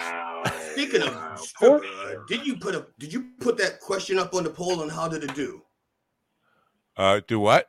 You you asked about a question you had put on a poll about uh, if you were dating a if you met someone who was a, a I forgot. stripper. I Oh. forgot. I know I asked you about it, and then I forgot. Okay. You didn't send me to the Joke theater, by the way. Um, so are we gonna what, what are, we, are we gonna get Tommy back eventually, or what are we gonna do? How are we gonna? Uh, I guess I don't know. Uh, not today. He's moved on. I I, I don't know. Right. that Well, no, I I, re- I realized that. I figured that. Um, I can get. I can get. Listen, I could probably get Tommy on every week. Uh, if I just want to give him a breather, so we have something to talk to him about. But yeah, Sure, we could get sure. him back soon. Sure. I want to get him Although- with Cheech, and Cheech is Although giving. we were we were getting some good uh some good stories from him today. That was nice. Fucking a. Glad we got what we did. Wh- What did he say though? Everything happens for a reason. Didn't he say that? Yeah. Yeah, he did. Uh, Right. he did. So, mm, uh, I Cheech has given me the green light to uh, actually move forward and get him and Tommy on at the same time. Tommy's open to it. Oh, so great. I think that's the next move. Is we we do Cool. it again. Fucking, I know we disappointed. Uh, you know what? People have seen Tommy on a lot, of, and God forbid, Well, it's Uh, not he- like he wasn't here. He was here. He was here for a time. We had him. Right now. and we had so much, so much more to go. oh yeah, we did. We, we I'm sure just we getting did. warmed up with. with We some were of just stuff getting warmed up, and then the fucking internet came and fucking Yeah. dude, and call, you time- called it. You called it. He was out there just just I losing was. his shit to the guy. And then the guy was looking down the pole at me. He's like, "What's the matter?" I said, "You fucked up my whole business, you fucking idiot." He said, "Give me 15 minutes." I said, 15 minutes. 15 minutes is an eternity in live streaming. Can't- if they would have sent me an email last night that said we'll be doing work on your, your you know, I would have He's not here, man. Oh my god, yeah. Yeah. Oh my god. So it's who is it? It's me, Tommy Uh, Chong. Tommy's not here. It's one of those. was not here. that not here. Yeah, old, old classic, classic. I'm Oh, sorry. He's not here, man. Uh, Dave. yeah. Dave. Anyway, so yeah, I want to get into producing shows, and I think this is my start, and then I can take it up to Govs and and. By the way, Attell will be in town next week, and I think Billy. Wait, oh, no, who's in Kansas City tonight? Somebody's in Kansas City tonight. Somebody, somebody cool. Is it? Sun- no, that's Sunday. One of those. Who's in Kansas City tonight? Kelly, who's in Kansas City tonight? Yeah, tell us, Kelly. Kelly, you're the you're you're our KC representative. Somebody, somebody, one of those, one of those guys. Anyway, uh, Tell will be here on the 14th, and the people who run Gov's Radio are off at another Gov's comedy club, McGuire's in Bohemia, doing their thing. So, and I, I've been told this, I can go in and open the studio and be in the back. But they, Dave will talk to you, but don't bring a camera out. I'm like, ah, fuck, man. That's the whole reason I'm going is to get it on tape and just, just to get Dave Attell to say, I'm David telling you you're watching Mind Dog TV. That would be enough for me. That would be really. That would be really fucking annoying for him. I know. yeah. Well, nobody just wa- to say all the words, just not in the same order. Then you splice it up later. Yeah, Hi, right. I am Dave Attell. Right. This is Nobody wants to do that, but uh, as part of the radio shtick, that was all, and you know, that was always the thing. When you get access to somebody, just get a promo like that from him. Yeah. But he doesn't want to do anything, so I put it out there to his management because I know he's big on uh, mil- taking care of military families. I said, "What if I give ten thousand dollars to his, his uh, charity?" Or would he come on the show then? I haven't gotten an answer, but when they do, I'm going to say, "Well, that's interesting. I don't have ten grand." Well, I was just do it in asking if he would. Do it in installments. You could send him a dollar a week. yeah, but because I just want to test the theory because Tony Walker said under no circumstances will he ever do uh, anybody's podcast, and I'm like, well, let's I mean, he was on that. Kill Tony. That's technically a podcast. He has done Kill Tony. Yeah, he was on. He was on the panel for Kill Tony, like Yeah. not that I- long ago, even. I don't think that's a Jeff Ross. podcast. That is a, a live comedy show in in a comedy club, though, right? So it's But different. it's but it is technically a podcast, actually. But he's, he has he has done podcasts. It, it probably just means they don't want everyone that's got a podcast coming along. everyone at Govs.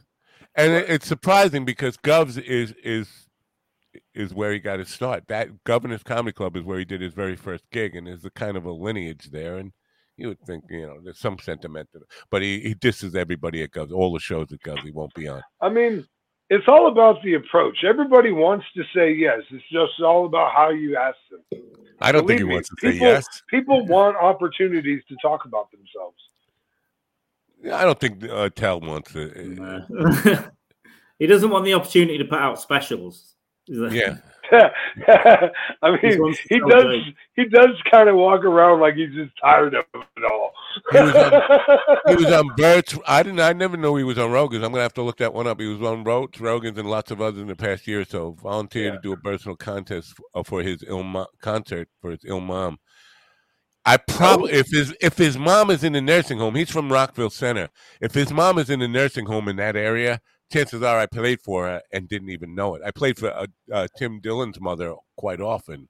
So uh, chances are I've already done a free concert for his mom in the nursing home. If, if That he- bastard owes you, man. yeah, Let me call. Let me call Dave. I've been. Uh, call him if you got his number, please. I, I call him. Hey, pussy face. What I wanted to talk about yesterday w- w- with our guest Aqu- Aquia, which is Aquia, sounds like a, Aquia uh, was our guest yesterday, and that sounds like a New York uh, guy talking about a homosexual. By the way, Aquia. Uh, about corporate gigs because it doesn't seem like it doesn't seem like comedians even consider corporate gigs, and I have one I mean- tomorrow. Right. I know a lot of comedians. Yeah, that do comics definitely do. No, I mean uh, the club people that I talk to and the people I've had on this show, they talk about struggling and struggling to get paid. I'm doing one tomorrow. Is uh, the- my paycheck tomorrow, and I don't mind. It's not like I'm bragging here. Uh, eighteen hundred dollars for an hour show, uh, and it doesn't seem like a lot of people even considered or even have any idea how to get into it. And I was thinking it's not that that difficult, and maybe I should explain how you get that work, and maybe that would. Uh, be of value to Yeah, I've thought I've thought about doing it maybe next year, but a lot of them they're not interested in seeing comedy, and they certainly don't want to listen to you. That's a lot of it. So it's just terrible for a stand-up. It's a terrible experience. You don't even have a guitar. It's just you. It's talking. a terrible experience for a musician either, but when you talk about paying the bills, it's fucking amazing. It's harder for a comic because you've got a guitar to plink and plonk, right? the comics just stood there like that, and everyone's just going, "Go fuck yourself." Well, It's he- not comedy, we're eating food. It, it believe me, it's not easy. Um, It's not uh, easy, but it's not the nightmare that Carl just described either. It's, it's it's somewhere in the middle. It's in the Right. middle. Right. And part of it is they always want you to kind of tailor your material to the message that the keynote speaker is delivering that day, which is a, a little difficult. But it, it's a pretty simple process to do. I, I didn't use a booking agent for any of this stuff. I do it all myself. And it's just basically putting together a one sheet that has a headshot, a list of your accomplishments, blown up as they may be. You know, I'm a talk show and radio television show host for 35 years on my one sheet.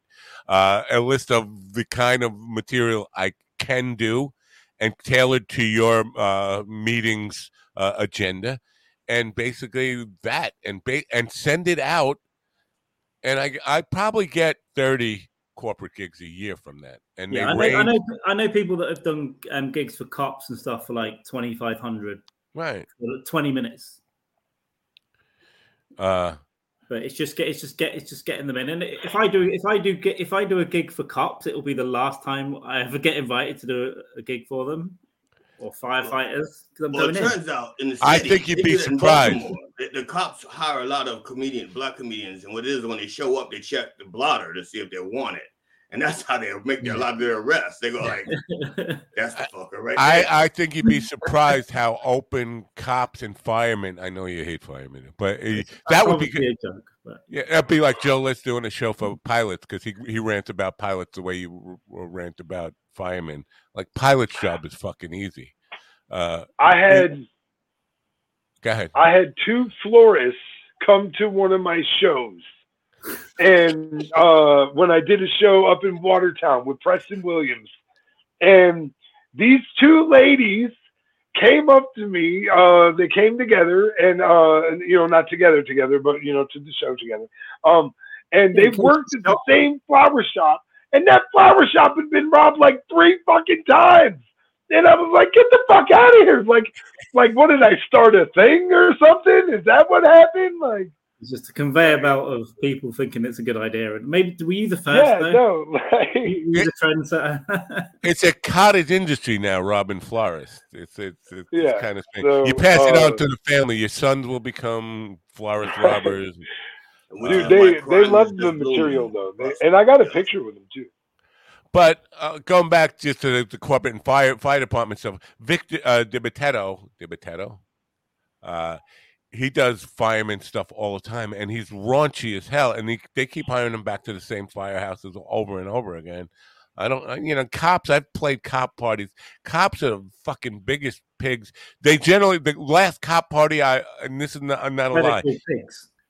The last cop party I played, I was on stage and they had big screens around, and on every one of the big screens, instead of having like what's on stage, they had porn, different porno stuff on every What? fucking big.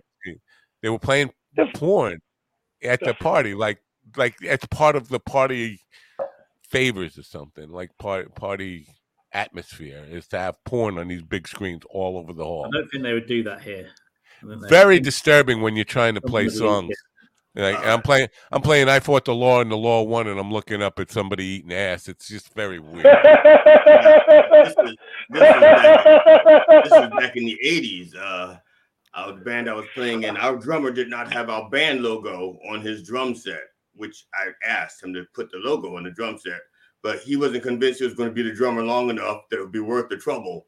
So I had a projector. This is an eight millimeter movie, an eight millimeter porn, which is silent. You know, it's only about 15 minutes of silence but porn. And I had that projected onto his drum, bass drum, while we're while we're playing. So the audience got to see porn on the bass drum, on the bass drum. And the only downside was that uh, we forgot to put it on, put a take up reel on it. So the whole movie was on the floor when we were done. That's the last time we showed that one. I think my my connectivity problem has been fixed. I haven't had one connectivity uh, uh, message since since the guy on the pole. I wish he would have been there six months ago uh, instead of this morning. But it looks like yeah, at least something good came out of it. Um, But coming back to the ass eating thing, if we may, for a second, because you guys, both of you, uh, Rev and and Willie, earlier in the week, and I know I brought this up yesterday. You were talking about getting in the friend zone to get out of the friend zone, and I just want to put it: if either of you guys are interested in eating my ass, uh, don't. I just don't. What the fuck? Well, because you talk about being in the friend zone, and and I say, well, that doesn't just apply to women. If you can fuck I your mean, that's friends, you can fuck That's- your I mean, sure. That is But true. Now, if you're gonna kill, go for the next step after fucking, and I know you do, Will, which is ass eating. Um, that should put me off limits in your mind. Uh, I'm I'm a little worried now since you talk about fucking your friends. I don't want Okay, to. well, I have to, first of all, I've never cheated on my wife or any girlfriend in my entire life, so you're you're safe. Even if even if we were like like really like this close to doing it, I'd pull. I'd say no. I'm a married man. I, I just can't. Right. But I did as far as the next step goes, I'm a cuddler. He he may go for the chomp chomp chomp. I cuddle. So Yeah. Yeah. No. I'm, and who doesn't I'm, like? a I'm not there. I'm not there for the emotions. Yeah, but we did talk about, and this thought came to my mind too, which is really uh, just shows you how fucked up I am. Because you were talking about, That's right. That's right. I He said- I said, would you eat if she shit on a plate? Would you eat it? And you said it's not the same thing. But I want I come back to my autopsy days. Almost everybody, almost everybody, has one in the chamber at all times. I mean, Yeah. if somebody yeah. when you cut somebody up, there is a fresh load in the chamber ready. They're and it's not that yeah. far up. So if you stick your tongue in that hole, even just a little bit, Yeah, You- yeah. you're You gonna can be get in a some lot shit of on your shit. That's tongue. right. Yeah, That's right. No pun intended. Any Right. any slip of the tongue, and yeah. yeah. No, I agree. You got to be careful. You got to be careful. See, Uh, I are- like to. I like to always, you know, make sure it's all cleaned out in there before I get It- going. but it can't know? be. That's what I'm saying. That nobody is ever all clear unless you've been uh, like preparing for a colonic I've all been- week, drinking that fucking stuff that you're gonna take take for a colonoscopy, and then they give you a full enema beforehand, and even then you probably have a little bit left in there. You do. I, I just had a colonoscopy and they complained when they were done and said, I drank that shit you gave me until it was like clear. And they go like, no, but you still had something in the chamber. So that's not my fault. I didn't eat anything. Right. No, blame that on the juice they gave me. Yeah, you'd have to fast for like a month, to, and even then, probably still have something. Right. Um, Probably next, had some of the words you had to eat earlier in that day. right, and these are the things I wanted to talk to Tommy about about this ass eating thing because I am convinced that this was invented by Gen X. It wasn't, and Tommy's a, a really early boomer, if even a boomer at all. He's probably pre. He's like a Bobby Soxer in, in a lot of ways. Um, but I don't think ass eating was a thing until Gen X came along and fucking perverted the world. Like, I th- I'm. I'm sure the. Romans probably did it. You think? Well, probably, you know something. Oh yeah, the Romans There definitely was a did it. term called tossing your salad, which has been around for a long time. Yeah. So Yeah. it was an it was a niche thing. It wasn't pop. It wasn't popular, I guess. Like ass Right. wasn't popular until like, I don't know, whatever, twenty years ago. It was tits, right? And they, Yeah. and they were, well, like I said, they called it tossing the salad. back in the day, and you had to be part of the tossing salad community to know what tossing a salad meant. Yeah, it But like the it- Illuminati. And then people got tired of not knowing, so they just said, "No, eating ass." You know, Oh. Yeah. They tossed the salad for a while. They just didn't know what tossing the salad meant. Right. So, do you go? Uh, you go for colonoscopies regularly? Uh, well, f- for pleasure, but Dude, I keep trying to make an appointment, but the doctor keeps telling me I'm not. I, I've got I've got some really good colonoscopy stories, uh, uh, and most of them are mine. Right. Do you get to keep the video? Can you buy the video? Like when you go down the log feed? I I have not had the video yet. They it, it um. Well, I, I was. That's showed why I was going. I wanted to see if we could sell live.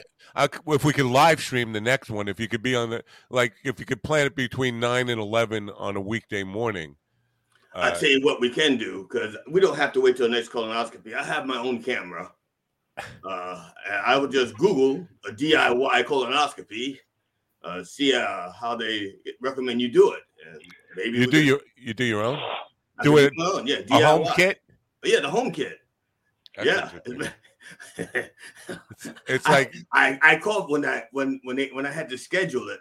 I called the doctor's office to schedule it, and I said to them, I said, "Excuse me, I'm calling about the the uh, the colonoscopy home kit. I'd like to do it myself. I already have a camera. I just don't have the rest of the kit."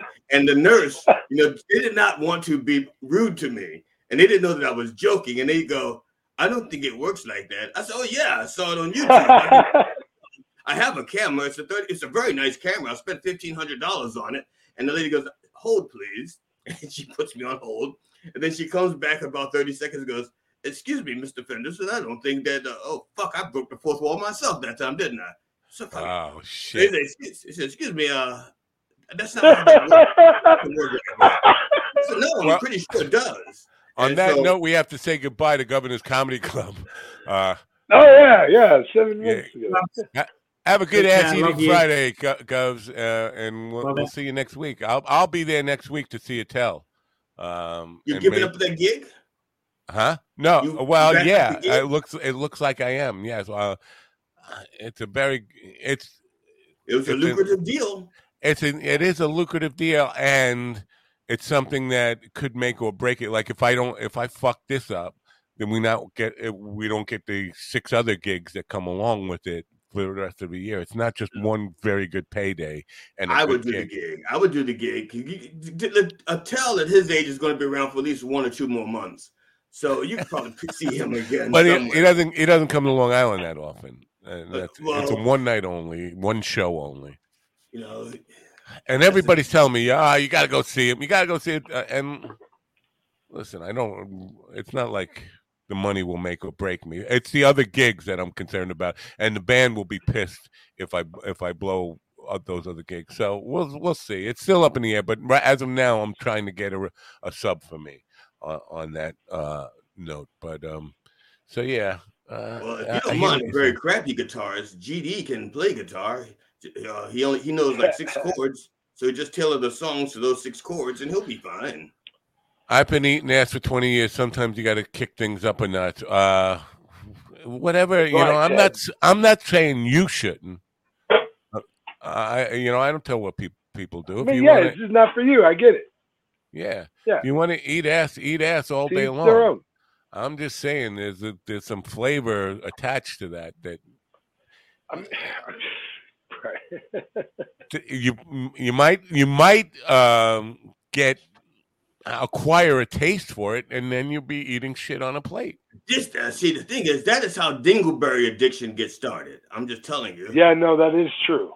That Yeah, is Dingle- true. I have, I have found myself asking girls if I could get a dingleberry or two from them, You know, or I, even just, or even just a little bit of the toilet paper that's usually on the edges of their vagina. Even some of that would be okay. Like, are you okay, Matt? Did I? that was too far. That was too you far. got you got to buy the expensive toilet paper that doesn't stick. First of all, Uh, it's worth the extra dollar to get the Dude, stuff. Jay Oakerson has probably one of the best fucking jokes about that shit that I've ever fucking heard. Jay, uh, Big Jay Oakerson, you Yeah. know what I'm talking about? yeah, yeah, Yeah, he fucking talks about how uh, women have fucking little fuzz balls on their pussies all the time, and and men never say shit about it. Like, Right. like we never say that anything to, because we know not to say anything derogatory about your vagina when you're about to let us stick our dick in it. We're not stupid. You know what I mean? Like, Um. Wow. Uh. I just want to say here that I've never had a colonoscopy. I've been told I should be getting one for the last twenty years, and to me, it's just I'm so anally fucking hung up uh, that I don't want. Uh, Have I them don't- go into the other end. I don't even want a doctor near my ass in a medical. And one time I went to a, pro- a proctologist, right? The guy, and no, no uh, homophobia here. The guy was a good-looking guy, but he was a proctologist, and he was looking in my ass, and he said, "You know, you got a bouquet of flowers in here." And I said, "Read the card." Um, but I, I, I, I don't like any. I don't like ass. I don't. I think ass was just meant. It was invented for one purpose and one purpose alone, and you should leave it alone. That's my my religion, uh, if, if you will. Anyway, are we I- done? Do you think we're done? I, yeah, I'm I'm we- good. I'm I'm ready to go. I gotta I gotta drain the main vein. And what did what did the president uh, say? He's going to die. You're going to kill Matt Tennant. Well, if it didn't happen the other uh, other day, it's not going to. It's never going to happen. I'm going to live forever. I'm going to live forever. Anyway, uh, thank you guys for saving the show. Thank you, Uh, Carl. Yeah, Carl came swooping in. Yeah, My energy's gone now.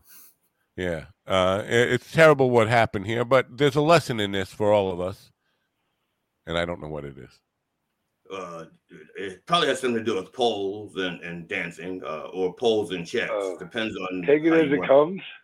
Take take it as it comes. Deal with it. Just acceptance. Remember, I was talking about it. acceptance the other day. Anyway, that's the show for you folks. I hope you hated it. Um, uh, I hope it was just really disgusting. All we talked about was we. It always comes back to ass eating in one way or another because I am fucking terribly hung up on it. Uh, and that's a problem. Anyway, I hope you enjoyed what little of Tommy Chong you got here today, and then rambling and whatever went on when I couldn't see.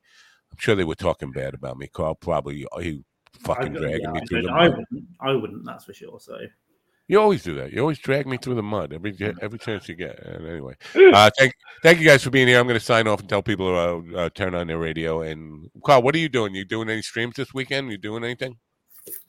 yeah, I might do something in a bit. I'm off the booze right now, so we'll see. It's not going to be any long bar things, but I might do something. I'll probably do a video in a bit, like offline, and then maybe a stream or something. Are you funny without alcohol? Yes. All right. Well, because uh, there are people who think they aren't funny. You know, they can't be funny without their thing of Jamie choice. Dykes. Jamie Dykes thinks he can't be funny without alcohol. Uh, well, I've never seen him go near a microphone without lots of alcohol, and he's. I've not seen him near a microphone for four years, but you Oh. know, Yeah, I, we kind of miss Jamie, but uh, understand he's. I don't know what's going on. I don't know what's happening. He, he was we were supposed to do something last Saturday, and nothing disappeared. That's troubling. You know, Rev, if you could uh, on next Sunday prepare a prepare uh, a prayer for uh, Jamie Dykes. Uh, whatever, maybe his family dies. I don't know something, something like that, and he can pursue the life that he was meant to He's pursue. too, la- he's too lazy anyway. Even even if his family did It- die, Even if his whole family dropped dead, he still wouldn't. He still see, he wouldn't wouldn't take out. advantage of it. He would just sit around drinking. take advantage of it. I like that as a way of dealing with ha- thinking about your family dying. Take advantage of the moment. Yeah. Seize the opportunity. Anyway, thanks. Thank you guys for being here. Uh, and uh, well, we'll see you next week. Willie, be well. Reverend, be well. To, uh, a week from this Sunday, uh, Church of the Last Resort uh, premieres. See you guys. Thanks for being here. Uh, I apologize, folks, for my cable guy uh, fucking things up for everybody, but that's the way it goes. Uh, Monday, I'll be back with. Uh, Bo- I'm the uh, cable guy. It's a cable guy. Had my cable guy get a uh, quick login to the show. Fucking amazing. I think Tom Segura must have sent him the link. Anyway, that's the show for you today. Don't forget to turn on your radio. Uh, please do uh, patronize our new sponsor, Creative Live. Uh, 70% off just for you guys. Only for you guys. Nobody else Nobody else gets that discount. Just you for putting up with this. Thank you very much for being here. Have a great Friday. Go enjoy call stream, enjoy issues with Andy, whatever you're going to do today. I got work to do. Bye for now.